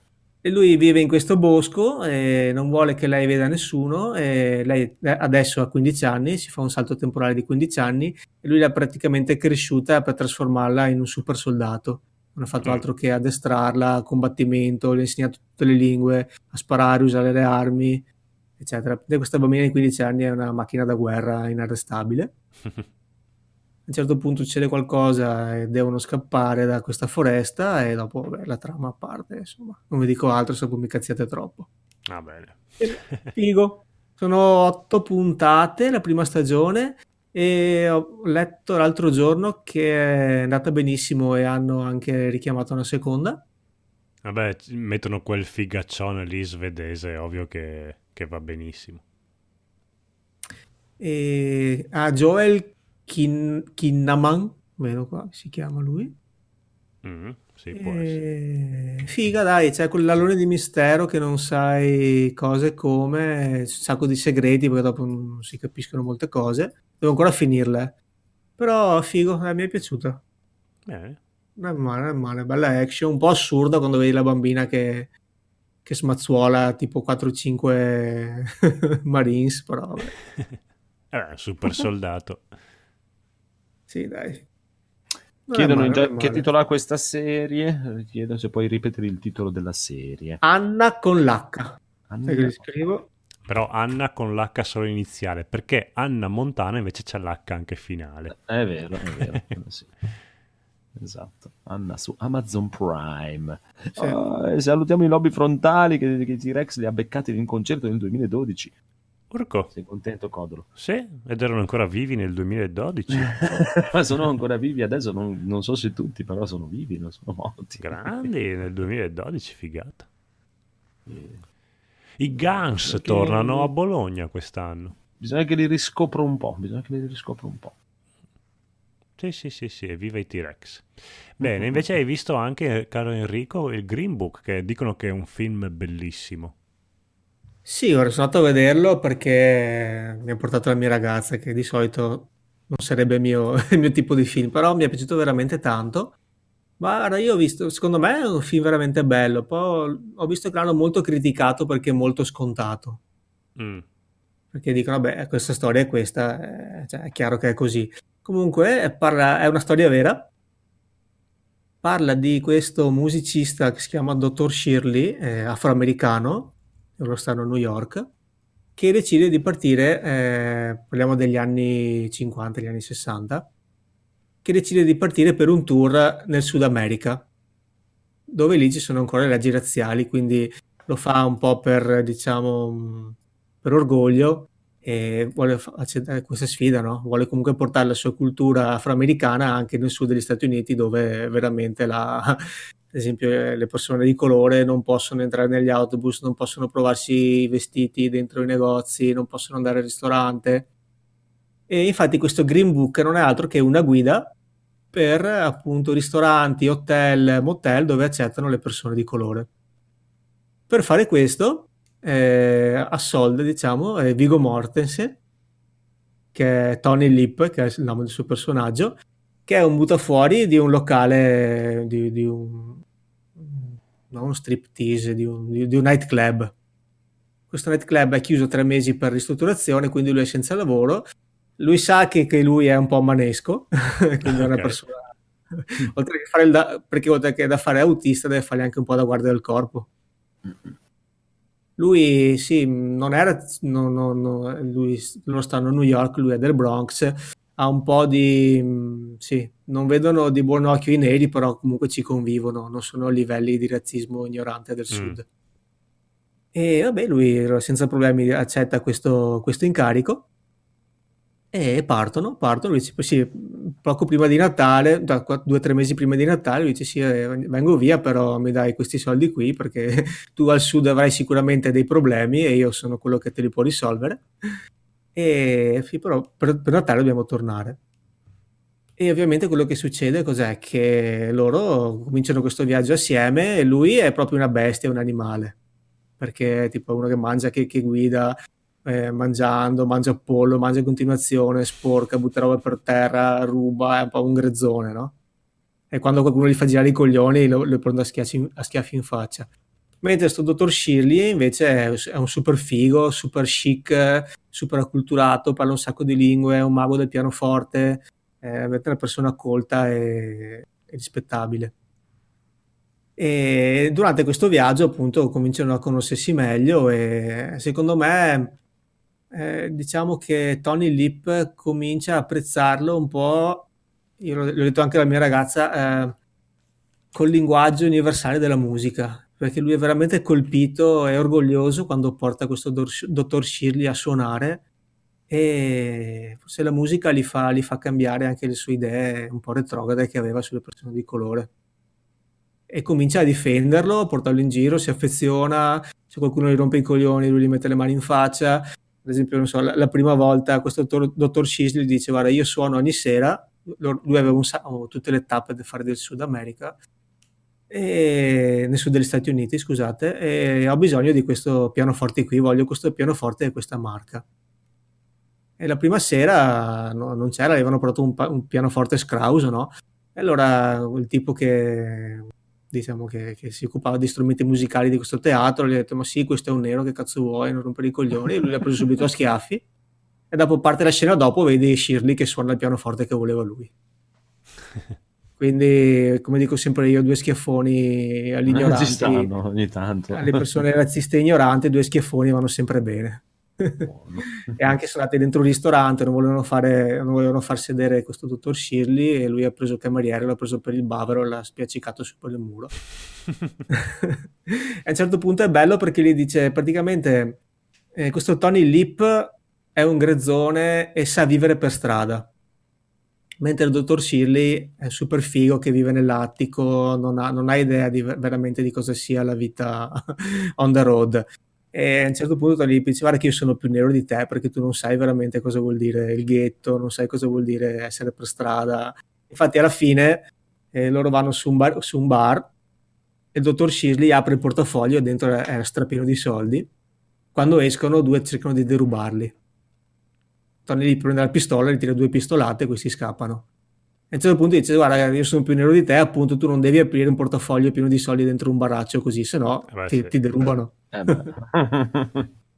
per fare un esempio però veramente veramente, veramente bello mi, mi ha colpito bello buono poi Vigo. Mortensen bravissimo Eh Lui beh, è lui è- anche questo attore di colore che è quello che ha fatto anche il poliziotto nella terza stagione sì. esatto Eh, lui è bravissimo bravo. adesso non mi ricordo il nome che è strano Boh, non mi ricordo, però è bravo Eh. lui, sì. Sì, sì, molto molto bravo. Bello, cioè, ti fa, ti fa pensare appunto pu- purtroppo come erano ridotti nei sud degli Stati Uniti ancora a quei tempi lì. E una bella storia di amicizia, ci sono anche delle parti da, da ridere. E, beh, bel film, dai, ve lo, ve lo consiglio. Buono, Grazie, buono. grazie. Bene, bene, bene. Adesso vedremo se anche il nostro carissimo e intelligentissimo chic Federico, che è diventato omosessuale, ci consiglia Dumbo. Vabbè. Oh. Ma dai per l'omosessuale o per il Dumbo? Sì, no, non pensavo. Niente contro, eh, per carità. Contro Dumbo no, niente. Non c'è più. Oh, come cacchio si smonta. Ah, ok. Dalla vergogna, non voleva più parlare. Si è arrabbiato, si è arrabbiato. No, ho dovuto solo... Scusate, ho dovuto semplicemente portarci i bimbi perché hanno insistito, non so come mai, eh, per vedere questo Dumbo e, e mi è toccato, mi è toccato. Perché amano Tim Burton in realtà. Eh, guarda, io non andavo al cinema tipo da, penso, Avengers, l'ultimo film che ho visto l'anno scorso. Eh, veramente non ci vado mai, mi è toccato andarci per vedere Dumbo, tra l'altro ho speso 25 euro per portarci tutta la famiglia, cioè, Oh mamma mia, te lo compravi in Blu-ray. cioè, faccio Netflix, non lo so. eh. Vabbè, Metà anno devi guardare Netflix. tutta l'uscita. È fatto il Eh, momento secondo me- che passi con la famiglia. esatto. Al buio due ore I senza popcorn. parlare. Sì, eh, proprio, proprio altri, non so, 10-15 euro. Costa di più del biglietto. È lì che ci guadagnano. Eh, sì. Eh, guarda, vabbè, eh, no, il film eh, non è niente di... non ve lo consiglio perché è proprio un film per bambini, non, non- cioè sì, la morale, le cose, eh, proprio Ah. cose da bambini molto semplici, terra a terra, a loro è piaciuto. Eh, cioè, hanno sei anni, non poteva non piacergli. Eh, no, non, No, non è No. proprio adatto a persone adulte. Tim Burton è un po' Eh, bollito. Tim Burton, Tim Burton non fa un bel film da... No, forse quella della disegnatrice, quella che faceva i quadri con i tipi con gli occhi Con gli grandi. occhioni. Sì, quello era Mm. carino come film. È da Big Fish che lui non, non ci azzecca un film. Ah, Eh, niente. Eh, no, Va bene, eviteremo, Bocciato. eviteremo. ok, allora direi che possiamo andare anche in chiusura, però prima Ah. passerei la, la parola al Phoenix. Sì, per Gwent perché ci ho fatto la copertina, quindi devi, Esatto. devi che parlarci. ci, ci concluderà con il Gwent, ma prima, prima, prima voglio farlo piangere male. Oddio. Leggo adesso questa notizia incredibile che questo giocatore di Sekiro, Shadow Die Twice, Mhm. ha battuto Genikiro e la Butterfly Sì. Con il volante e una pedaliera di un gioco di corsa in tre minuti. adesso puoi andare a piangere, anch'io adesso vende- chiedo il rimborso a Steam e smetto. Sì, assolutamente. Intanto che devono smettere di rendere compatibili questi giochi con questi cazzo di E il pedaliere. prossimo cosa userai? Il- La chitarra di Guitar Hero come al solito? Beh, ma lì è già più facile Eh, se usi la pedaliera. Sì. E comunque mh, dirò in Comunque. chat, aspetta, aspetta un secondo, Mhm. che mando un saluto al buon PRG e andrò a vedere Dumbo e ti farò una recensione personale di Dumbo, mi stava sui coglioni già quando ero piccolo sul cartone animato elefante di Sì, concordo. proprio mi, mi faceva schifo quello, Bambi, proprio di, Sì. sono di quei cartoni Disney stronzi. Boh, io ho deciso che tutti i cartoni della Disney mi fanno... Ma no, a me, Ah, a me piace. Era carino. Quale? Il Re Leone era No, abbastanza il Leone è una merda, proprio una merda e sono stronzi anche perché non hanno neanche avuto le palle di dire che l'hanno Forse le copiato da follie Simba. dell'imperatore, forse. No, il Re Leone ti dico veramente che è quello che mi sta più sui coglioni perché non hanno avuto le palle di, di- di dire che l'hanno copiato da Simba il leone bianco. Infatti. Mm, Kimba, mm, mm, sì. primo e secondo poi dovreste vedervi tutti il riassuntazzo di Barbascura sul Re Leone che vi fa cambiare totalmente idea Ok, e vi fa capire fatto. che sono dei, in realtà loro sono i cattivi mentre lo zio Scar era l'unico povero buono comunque comunque no Ah, a me il Re piacciono Leone sai 3 che era piace? bello. Il 3 sì immagino No, il 3, no, il 3 Sì, era il punto di vista di Timone Pumba. Quello era carino. è, è- il 3 è veramente figo come, come film. immagino tantissimo Ma ti giuro, Ma eh, a, me piaceva- a me piacevano Robin Hood e la spada nella roccia. Sì, sì, è vero, è vero, quelli Eh. lì, sì. Gli altri, ni, ni, È ni, vero, ni, vero. ni, ni. anche se farò sicuramente il, il Disney Plus. Ok. Ma perché hanno preso tutte le stagioni dei Simpson? È una vita Ah, che beh, un- allora. un streaming tutte le stagioni dei Ma Simpson. proprio tutte, tutte, perché non è che tutte quante le stagioni si salvano dei Simpson. Però. Ah, lo so, però un, un recupero veloce veloce ci sta. Sì, sono solo 30 stagioni, dai. Mi sa che tu Andrea hai riso quando hai visto la madre di Bambi. No, sono rimasto scontento perché avrei voluto ucciderla E io. mangiarla. ok. Allora, dai, andiamo sul finale con Gwent. Adesso due ore di Gwent perché il Phoenix si deve spiegare tutte le carte con tutti i perk di ogni singola carta e tutto quello che fanno in qualsiasi... Prego. Allora, da un paio di settimane è uscita la prima espansione ufficiale del Gwent, del, No. diciamo lo standalone del gioco di carte di The Witcher 3, che prendendo conto di The Witcher 3 non c'entra più un cazzo. Hanno rivoluzionato totalmente il gioco, sono veramente due giochi letteralmente diversi. Perché praticamente questo qua si basa ormai totalmente sul Thronebreaker, che aveva già iniziato a introdurre un po' di regole diverse, un po' come la, la plancia di gioco, che in- anziché avere tre sezioni ben definite, ormai ne ha due e le carte non sono più vincolate alla propria sezione, ossia non hai più gli arcieri da mettere in fondo e i guerrieri davanti, ora puoi fare un po' quel cazzo che vuoi. Praticamente ogni carta ha, può- più o meno quasi tutte le carte, hanno un effetto diverso in base a dove la metti. Per esempio, la metti davanti, attacca il nemico, la metti dietro, potenzia un tuo alleato. E praticamente questa espansione è tutta basata sul ritorno di Detlaf, il vampiro antico che era il, diciamo, il fulcro del, diciamo, di Blood and Wine, per intenderci. È tutto incentrato appunto sui vampiri, su un ordine sanguinario delle Skellige Island, sulle Driadi del, del bosco di Brokilon, per intenderci, ed è una figata, è letteralmente una figata. Senza rendermene conto, in una settimana mi sono fatto una ventina di ore. Perché è un gioco, a parte che è una bella via di mezzo tra un Magic the Gathering, che è un gioco abbastanza complicato alla fine da imparare nelle meccaniche, e un um, Hearthstone, che alla fine è un giochino abbastanza sem- semplicistico, diciamo. dai. È una giusta via di mezzo tra un po' di sfida, puoi essere competitivo anche con un mazzo base che appena inizi il gioco, diciamo, riesci a cavartela comunque se riesci un attimo a fare un po' di combo con le carte. Ed è pieno zeppo di citazioni di loro. È proprio una- un piacere giocarci, anche soltanto prendere il menu di creazione del mazzo e andarti ad analizzare ogni carta, vederti ogni disegno e ogni frasetta, ogni piccola citazione a cui è legato praticamente. Sono citazioni del primo libro, dei, dei- dei film, dei, dei videogiochi e qualcosa di... Niente, mi si riempie il cuore a leggere queste cose proprio. Ma queste illustrazioni che ci sono in queste carte dell'espansione, Sono sì, sono... erano già contenute nel librone illustrato del Gwent? No, penso. Purtroppo no, purtroppo no, Beh, purtroppo, purtroppo nel fa- librone illustrato del Gwent Faranno una Oddio. nuova edizione. magari. Esatto, darà adito a fare sicuramente una poi. Però conti fatti penso sia il gioco di carte che deve avere forse le illustrazioni tra le più belle. A livello di disegnatori è Ah, sì. rimasto bocca aperta. Veramente meraviglioso. Sì, sì, no, perché Oltretutto- tipo a- anche Magic ha delle bellissime illustrazioni, però sono un po' alti e bassi. Trovi quella Esatto, molto stupe- altalenante. Queste invece sono tutte quante top, eh, top, top, Sì, top. perché su Magic trovi o lo stile classico, tipo in Magic, America, Ma- anni 50. Magic, sì, Magic ha tanti anni, quindi... Sì, sì, sì, sì. Però complimenti. Ma questo, questo, questo è il Gwent, Sì. Phoenix. È la cantante dei No Doubt. Non- Gwent, Gwent Stefani. Sì. non c'entra niente con eh, Thronebreaker? Cioè, C'entra. nel senso, che, che- che senso hanno i due giochi di esistere? Allora, Thronebreaker Io Eh, continuo a chiamare, a sentire Tromb eh, Breaker che dite, però. Non so cosa volete dire, però. Praticamente il Thronebreaker era mm, Fa troppo ridere. Tromb. Trom- Thronebreaker, Break. lo spezzatroni. Spac- Spacca scorese, come diceva.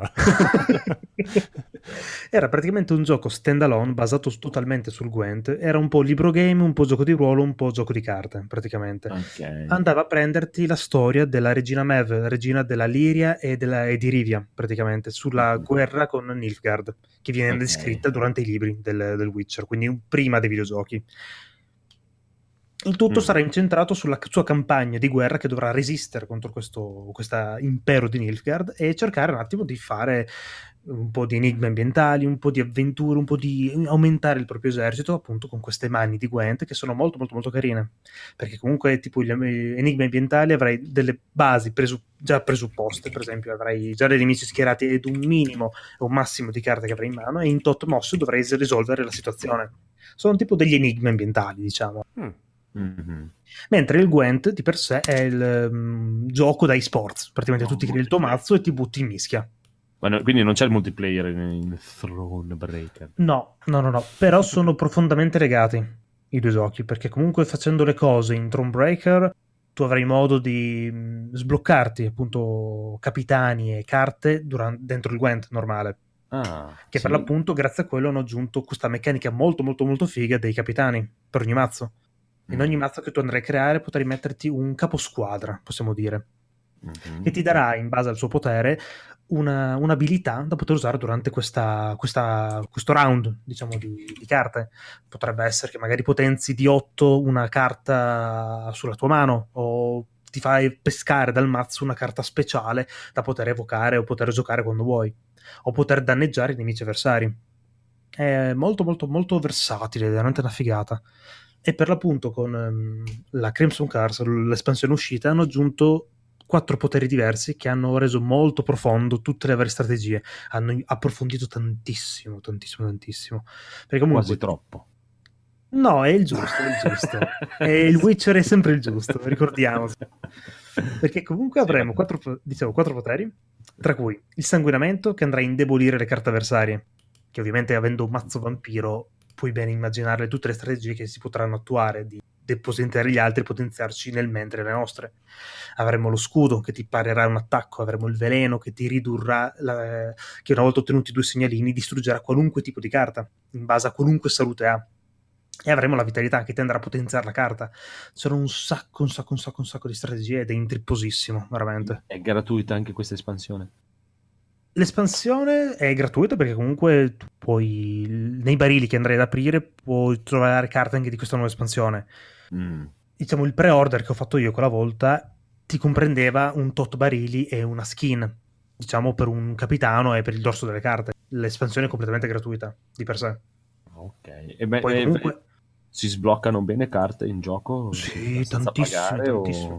Tantissime, anche perché hanno messo questa funzione di obiettivi, diciamo, dove man mano che ne andremo a raggiungere di missioni giornaliere da poter eh, effettuare praticamente, dove andremo a ottenere comunque dei punti avanzamento per la storia. Che c'è un tipo una sferografia da Final Fantasy X. Ci sarà questo albero da poter spendere questi punti e poter sbloccare eh, pepite o potenziamenti per poterti craftare in automatico le carte per comprare barili di carte. Mhm. Oltretutto potremo andare a sbloccare nuovi capitani, potremo andarci a sbloccare pezzi di storia che andranno a metterci qualche chicca sulla storia del- di The Witcher ed è una cosa meravigliosa quello. Bello. È molto molto molto figo. E, e Gwent è ancora solo nello store migliore di sempre? o- Esatto, è nello store più bello di tutti i tempi, il GOG, Good Old Games, che è veramente una figata, lo sto riscoprendo ultimamente e se potessi mi butterei totalmente là, guarda. Eh, se ci fosse un sacco di roba, manca Sì. un po' di roba, però Però di per sé è fatto da Dio, veramente. sì, eh, mi piace molto. Bene, bene, gra- bravo, bravo, grazie, ti ringrazio, ma ti odio profondamente perché devo giocare a Sekiro e devi smettere di importunarmi con questi altri giochi. Eh, ma sai che lo mi ha spinto in quella strada a tornare nella vecchia buona strada del Witcher, bisogna... va bene, va bene. Qualcuno ha visto il primo episodio, il primo episodio di One Punch Man 2? È solo su Vivid, mi sembra. Solo. È perché dopo un po' uscirà anche su Netflix, poi ma Sì. inizialmente uscirà solamente su Vivid. No, non ma ne è gratuito nessuno. Vivid. Sì, però devi essere il PC. Sì, ma il povero eh, carissimo, scusate, non il, povero- il carissimo Pier G dice che lui non li ha guardati perché ha paura di rimanere deluso e chiedeva solo. No, Dio, rimanere deluso a livello di trama è molto figo. Ah, l'hai visto tu? No, io ho letto il fumetto. Stavo aspettando appunto che uscissero un po' di episodi prima di... Eh, il fumetto mette tante belle basi. Va a fare quel passo in più che serviva a fare, diciamo, manga che inizia era soltanto una, un po' una presa in giro, diciamo, degli stereotipi degli shonen. Ah, Però inizia a ingranare la marcia. Da vedere un attimo come l'hanno trasposto, però gli do fiducia io personalmente.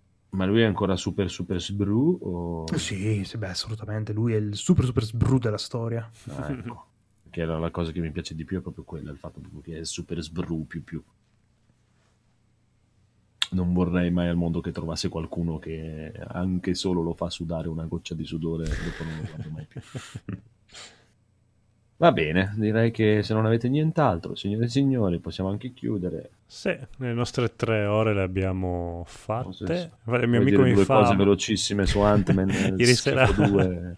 il mio caro amico mi fa: Ma tu fai un podcast? Sì, ma ho provato ad ascoltarlo. Ma fai tre ore? Ma sei, ma che cazzo ti ascolta tre ore? Ma. Fatti odio, che, ma come cazzo. Proprio- sì, sì, era offeso che io facessi tre ore di Hai faccio. Vabbè, faccio, ma devi pensare che uno lo fa un quarto d'ora un giorno, un quarto d'ora un altro giorno. Ah, no, perché tre Ah. ore di te che parli, ma che cazzo fa? Eh, scusa, non volevo recarti offesa, caro amico. Quindi ciao, se, mi stai, se sei arrivato fino qua, sappi che le tue parole mi hanno ferito tantissimo. Però effettivamente posso capire che... No, no, non eh, ass- ma infatti dipende uno allora come è prende. stata una puntata apposta per dargli tempo, un quarto Sì, d'ora, per far decantare. forse tre ore riuscire a finirle.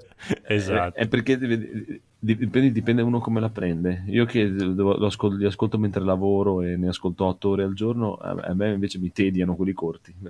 Eh, infatti, perché- lunghissimi, perché no eh, finisce eh. subito. Sì, sì, sì, ma infatti eh, ma è una cosa che sento da tantissimi che non conoscono i podcast, che si approcciano per la prima volta e dicono no, troppo lunghi, no, no. eh, eh." Eh, non- non riescono a concepire il fatto che puoi mettere in pausa perché la vedono più come un, un un film, no? Quindi La radio. sì, che Sì. se interrompi ti Sì. perdi qualcosa, invece cosa vuoi perderti di noi che parliamo, diciamo, cagate ignoranti? no? È un, è è un compagnia. faccio Ma infatti, sottofondo. Eh, tranquilli, easy. Eh, però ti dico, li capisco perché io invece ho il problema contrario. Sono un restio a scaricare quelli corti. Vabbè, bene. possiamo Bene, bene. Sì, possiamo andare a nanna. Siamo, stati bravi. Ciao, ragazzi. Mi faccio i complimenti da solo come l'altra volta che sono andato a letto tranquillo. Ah, abbiamo fatto proprio un episodio bellissimo. E invece poi era pieno di problemi audio. Però io ero Arrivati contento. Conigliastro. Ah, Sono ah, non, non ho sentito nessun problema stavolta. Ma- No, sembra di no, bisogna, bis- eh, conigliastro. La registrazione sia perfetta. Speriamo. Adesso sentiamo con il buon Piergi. Piergi, come si sentiva? Alessio, come si sentiva? Si sentiva? Non si sentiva? Boh. Non si sa. Comunque ancora auguri a Noto che compiva gli Auguri anni. Andrea, no. Andreone, però Auguri. non, non ci ha detto quanti anni. Eh, vabbè, ormai è passato il compleanno, basta, non ti festeggiamo più. Basta, ritiriamo gli auguri.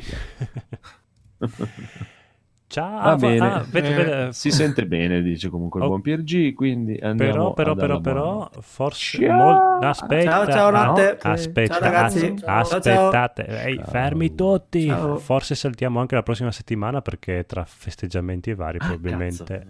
eh, Può quindi darsi, può darsi. ci vedremo di persona, Vedremo, però vedremo. di sicuro non andiamo a registrare il podcast perché andremo a sbronzarci e a far... vo- vogliamo vedere Marco vomitare l'anima.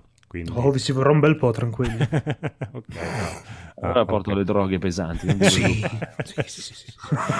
Cioè, meglio chiudere qua. Marco, Ciao. com'è che si chiama quei- quelle fabbriche dove lavori? Coltelleria? No, aspetta, com'è? Eh? Il nome tecnico di... Coltelleria. Dove facciamo Coltelleria. coltelli? Ok. Ta ta. No, perché lo dicevo oggi ai miei figli che mi chiedevano come mai il coltello, come era fatto. Dicevo, eh, mio- adesso chiamo mio amico che lavora in una Oh, coltelleria. Poi ho pensato, aspetta, ma si dice coltelleria o me lo sono inventato? si dice, si dice. ok. Va Ciao. Ciao. Ciao. Ciao, ciao. Ragazzi. Vabbè. Non eravamo già fuori onda. Eh no.